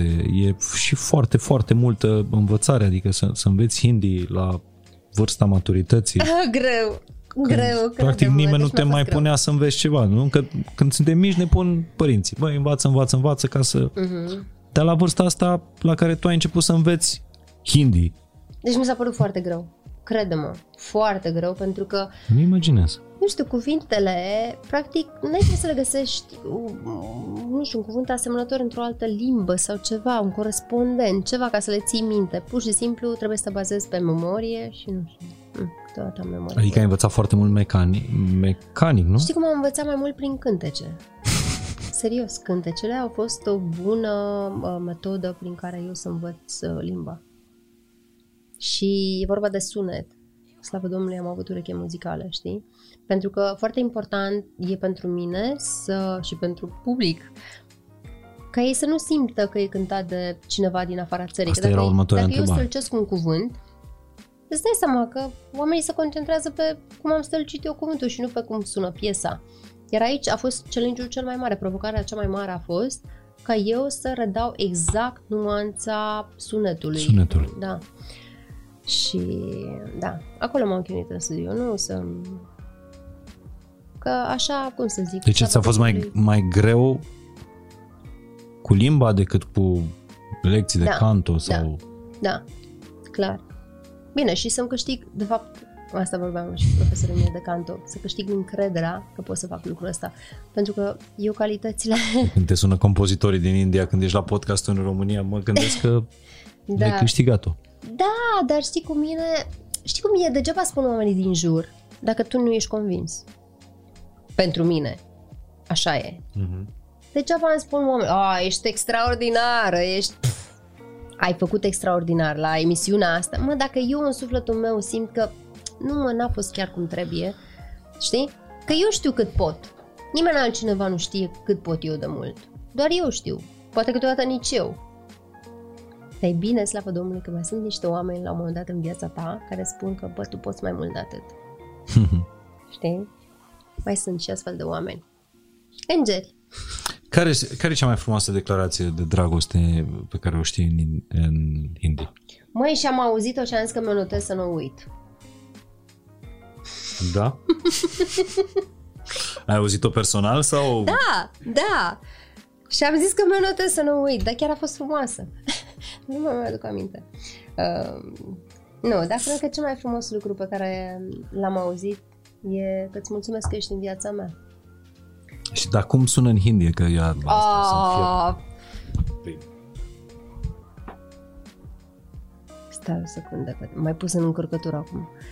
Uh, Ești de prea mult timp în România, nu, nu, te, nu, nu, te-ai da, resetat. nu, nu, nu, ca să fie perfect mm, gramatical și... Mă rog, Nu știu, nu pot să gândesc acum. uh, da. dar cel mai frumos cuvânt în India, Uh, mie îmi place foarte mult acea. cum? Acea. Foarte simplu. Mhm. E cumva un, un fel de ok, aprobare. Știi? Acea. Și, Miche, a- adică acea. e un fel de... mhm. Ok. Ok. Da, ceva Acea. de genul. Mai ales în scris, ăsta e cuvântul meu fav- favorit. Mm-hmm. Îl folosesc foarte, foarte des și îți dai seama la început Credeam că e ceva prietenii pe mei. iubire, pe... Cum se zice puterea I- dragostei, ca să punem titlul la iubire. podcast? Oh, Hindi. Dumnezeule! Dumnezeule! da. Ce-a făcut? Au trecut 5 ore? Nu, e nici măcar două ore de când... Ok. Așa. Eu mi-am Dar notat- ții tu post- podcastul. Cât au, cât au răbdare oamenii să asculte? Mult, foarte mult, da, Da? Mai, mai multă răbdare decât uh, dispoziție avem noi. Uh, mi-am notat, eu mi-am notat una dintre cele mai frumoase declarații de dragoste pe care le-am, uh, Mm. pe care le știu eu. E din Mai 3 normal, în care Elia descrie cum îi scria Mai 3 și e atât de frumoasă declarația asta de dragoste. Îi scria ea lui, cum te-aș putea eu pierde pe tine când tu ești soarele meu, când razele tale mă încălzesc pe drumul acesta de țară. Cum să uit eu soarele? Ce frumos. Mi se pare minunat. Nu există viață fără soare. Ce și să frumos. te uiți la persoana iubită ca la soare, indiferent cât de departe ar fi, mi se pare... Da. Dar e așa, nu? Când simți dragostea aia puternică care îți încălzește sufletul, e ca un soare, nu? Nu vezi cumva viața fără persoana respectivă. Asta înseamnă să iubești Mhm. cu adevărat, nu? Uite că au trecut două ore și nici nu te-am întrebat când te măriți și probabil nici nu să te întreb și tu vei fi dezamăgită că... Da, da, sunt foarte dezamăgită. Eu chiar mă pregăteam să răspund la întrebarea asta de când am Da. ajuns. Da. Cred că ți-ai, Acum am și formu- uitat întrebarea, am Ți-ai- și uitat răspunsul. ți-ai formulat un răspuns. uh, Da, dar l-am uitat. Nu o între să te timp. întreb, îmi pare rău că te, te dezamăgesc. Au mai plecat invitați dezamăgiți de aici, dar A, da? da, Eu nu cred. Uh, nu, glumeam. Uh, că- pentru că îmi, îmi, îmi povesteai că în India Mm.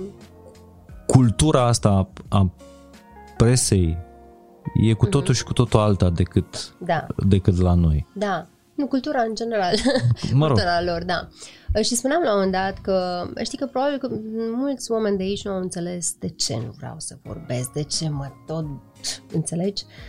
Da, e un lucru atât de simplu. În momentul în care trăiești într-o societate care, în primul rând, oferă respect și respectă intimitatea, da, unei relații și a vieții personale, mie mi se pare lucrul ăsta un lucru extraordinar de frumos.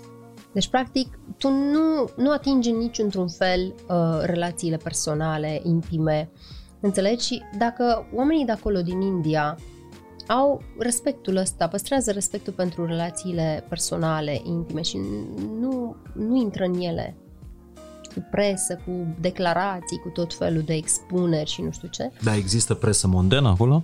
Există, normal că există. Și despre Dar ce? niciodată nimeni nu a venit să spună, a, da, uite, noi uh, formăm un cuplu și uite ce am făcut la prânz și uite ce am făcut dimineața și uite cum... Nu, oamenii păstrează pentru ei lucrurile astea, pentru că de asta se numește viața intimă. Uh-huh. Noi am învățat să ne expunem foarte mult, știi, să... Dar presa dezvăluie lucruri? Presa dezvăluie lucruri, da. Dar, Dar cum oameni- se, dar n-au, acces, n-au foarte mult acces la viața intimă a oamenilor. Nu-i genul ăsta de vedetelor acolo. produs media, podcastul ăsta, să, Da, te, știu. să te întreb lucrurile astea, dar mă interesează cultura. A, Da. Adică oamenii, celebri, celebritățile, când merg la un interviu, la o emisiune, Da. la televizor, uh, nu dau detalii din viața lor privată, să înțeleg. Da, din viața lor intimă, de relații sau... Și întrebările unui moderator cât de departe merg. Întrebările poate că vor... uh, Mai sunt tot felul de, de emisiuni dintre asta în care cumva m, cu umor tratezi un subiect de genul ăsta, știi? Sau un, Mhm. întrebări din, de la gen rapid fire și nu știu ce. Dar nu sunt specifice, nu, nu ajungi să dai niște detalii m, așa cum Mhm. facem și noi aici în România, știi? Nu ni se pare o normalitate, însă acolo oamenii chiar respectă viața asta intimă și ceea ce e foarte frumos. Pentru că o relație care nu e expusă atât de mult public are mult mai multă șansă să reziste. În momentul în care, știi, nu mai sunt doar cei doi în acea relație și intervine publicul, intervine presa. E o presiune în plus, e o sursă de Exact, da. eroziune în plus. Da, da, Asta nu înseamnă că nu sunt unii care rezistă și la asta. da, corect, Sau... corect. Dar nu-ți lipsește presa din România? Adică bănuiesc că... Nu. Ce întrebări îți lipsesc cel mai mult? Așa, știu că ți-e dor de... Dintre întrebările clișeu ale... Ei, dar cred că s-a plictisit toată lumea să întrebe același lucru. Pe bune, cred că s-a plictisit toată Nu lumea. cred. nu? Da, sunt întrebări care nu o să moară niciodată în, Nu? în presa din România. Mm. În interviurile din România. O să moară televiziunea, o să moară presa, o să... și întrebările alea nu o să moară. Da, probabil, da. Da, da, poate că, uite, vezi, oamenii au învățat să-mi pună și altfel de întrebări. Dacă vrei într-adevăr să cunoști pe cineva, pui altfel de întrebări. Ca să înțelegi persoana aia se duce Mhm. în zona aia unde vrei tu să pui întrebarea sau nu, Da, știi? adevărul e dincolo de întrebările Exact, astea clișeu, da. așa este. Îți mulțumesc tare mult, uh, Iulia. Mulțumesc și eu, Mihai. Mi- Mi-ai povestit despre faptul că găsești de fiecare dată când te întorci lucruri faine în România Mhm. sau Da. mai bine în România sau Da. mai frumos, mai aranjat. Și eu sunt foarte mândră, sincer, sunt foarte mândră cu țara pe care o avem. De fiecare dată când um, aduc vorba de România și arăt poze prietenilor mei sau oamenilor care vor să găsească alte locații să filmeze, Mhm. crede-mă, sunt impresionați. Noi avem o țară frumoasă, într-adevăr. Și avem, e atât de diversă, gândește, avem munte mare, dealuri, istorie, bă, un oraș cosmopolit. Sunt... De adică- Iași vorbește. Da, Da, chiar este Iași. Da. Super, da. Superb e! Superb! Crede-mă, am făcut un story din, uh, din Iași cu Palatul Culturii în spate, nu spun că sunt prieteni din India. Vrem să venim, vrem să venim, înțelegi? Pentru că arată într-adevăr superb. Și lumina, cum e soarele din București. Ce ai luat de acasă și ai duce cu tine acum când te întorci înapoi? Pe toți oamenii noi dragi, i-aș lua acolo și i-aș pune să stea cu Nu mine. poți. Ceva ce Pot. poți lua. Um, păi ce am mai luat? Am luat cărți. Mi-am luat pufuleți. Mhm. Să mă ajut. Crede-mă. Eu când Duci- am fost anul trecut la Londra, că aia a fost ultima, ultima venire în România, dar mai întâi venise mama, Mhm. neștiind că o să reușesc să ajung la, în, în România. Mi-a adus mama o valijoară așa, plină cu pufuleți, cu farină, cu de-asta. Deci faci trafic de pufulețe, am înțeles. Da. Uh, și dintre cărțile care te-au marcat în ultima vreme, ce lasă-mi două, trei titluri ca să le dau și eu mai departe, că îți dai seama, Uite. oamenii ăștia au stat aproape două ore să aștepte Zilele. titlurile astea. Da, da, da, evident, da. Uh, bine, probabil că s-a tot vorbit de cartea Puterea Prezentului, dar mi se pare o carte esențială. Că nu e nimic mai important decât să fii prezent.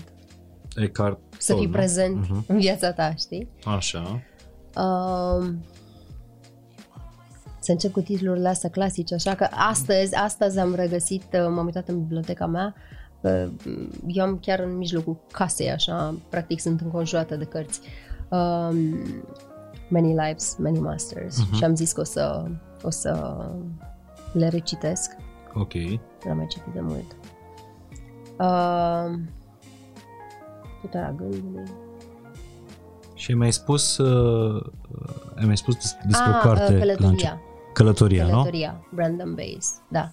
Gata. Asta e Eu- lista uh, Iulie Vântur și îți mulțumesc uh, tare mult că ai împărtășit uh, niște povești pe care nu le spui toată ziua. Da. Nu, chiar nu l-am spus. Îți mulțumesc Mulțumesc și eu, dar știam că Foarte tu... fain. Ții minte ce ți-am spus? Când? Ți-am zis că mi-e frică să vin la tine. Da, La nu știu de emisiune. ce. Știi de ce? Pentru că... Alte frici mai dețineți? În afară de asta? Ei, nu, nu, nu, nu, nu, nu, nu, era un fel de a spune așa... Um, Dar de ce ți era frică? mm, mi-era teamă că, ți-am zis una la mână, mi-ai spus spiritualitate și am zis, ups, e un domeniu atât de greu, știi, cumva. Pe la ce mă pricep și eu acum, nu? Da, exact, da. um, și uh, doi, pentru că știu că ești un partener atât de confortabil de discuție, încât am să mă simt așa de, într-un mediu atât de friendly, încât o să spun mai mult decât ar trebui să spun cumva, știi? Pentru că unele lucruri, așa cum spuneam, sunt mai frumoase să le păstrezi în mm-hmm. Și sunt absolut de acord cu asta. Da, așa nu? Da, niciodată nu, nu aș vrea să mai intru, nu uh-huh. spun că nu am făcut-o la viața mea, însă na, fiecare învățăm da. să intru cu bocanci în, în viața da, oamenilor. Da, lucrul ăsta. Chiar îl apreciez și cred că și oamenii din jur. Delicatețea cu care te întrebările. Sunt un delicat. Îți mulțumesc da. mult de tot. Asta nu mi s-a mai spus. da. Iulia, călătorie plăcută în continuare și Mulțumesc. abia aștept să și ne ție. revedem ca să-mi spui uh, ce ai mai, uh, ce ai mai întâlnit, mm-hmm. ce ai mai descoperit despre tine, despre oameni, despre cultură mm-hmm. în da. Uh, călătoria ta, pe drumul ăsta. Da. Uh, a fost fain și simplu cu Iulia Vântur. Lăsați-mi în comentarii lucrurile care v-au fost de folos. Dacă ați reușit să stați aproape două ore în călătoria mea cu, cu Iulia, vă mulțumesc mult de tot. Dacă nu, dacă a fost altceva care v-a schimbat gândul, tot, tot vă mulțumesc. Respirați și ne vedem săptămâna viitoare. Da, nu uitați să respirați și ne vedem săptămâna viitoare la Fain și Simplu. Cum era? 1 1, 2, 3, 4 Ține Așa. și după aia expiră 1, 2, 3, 4 Perfect.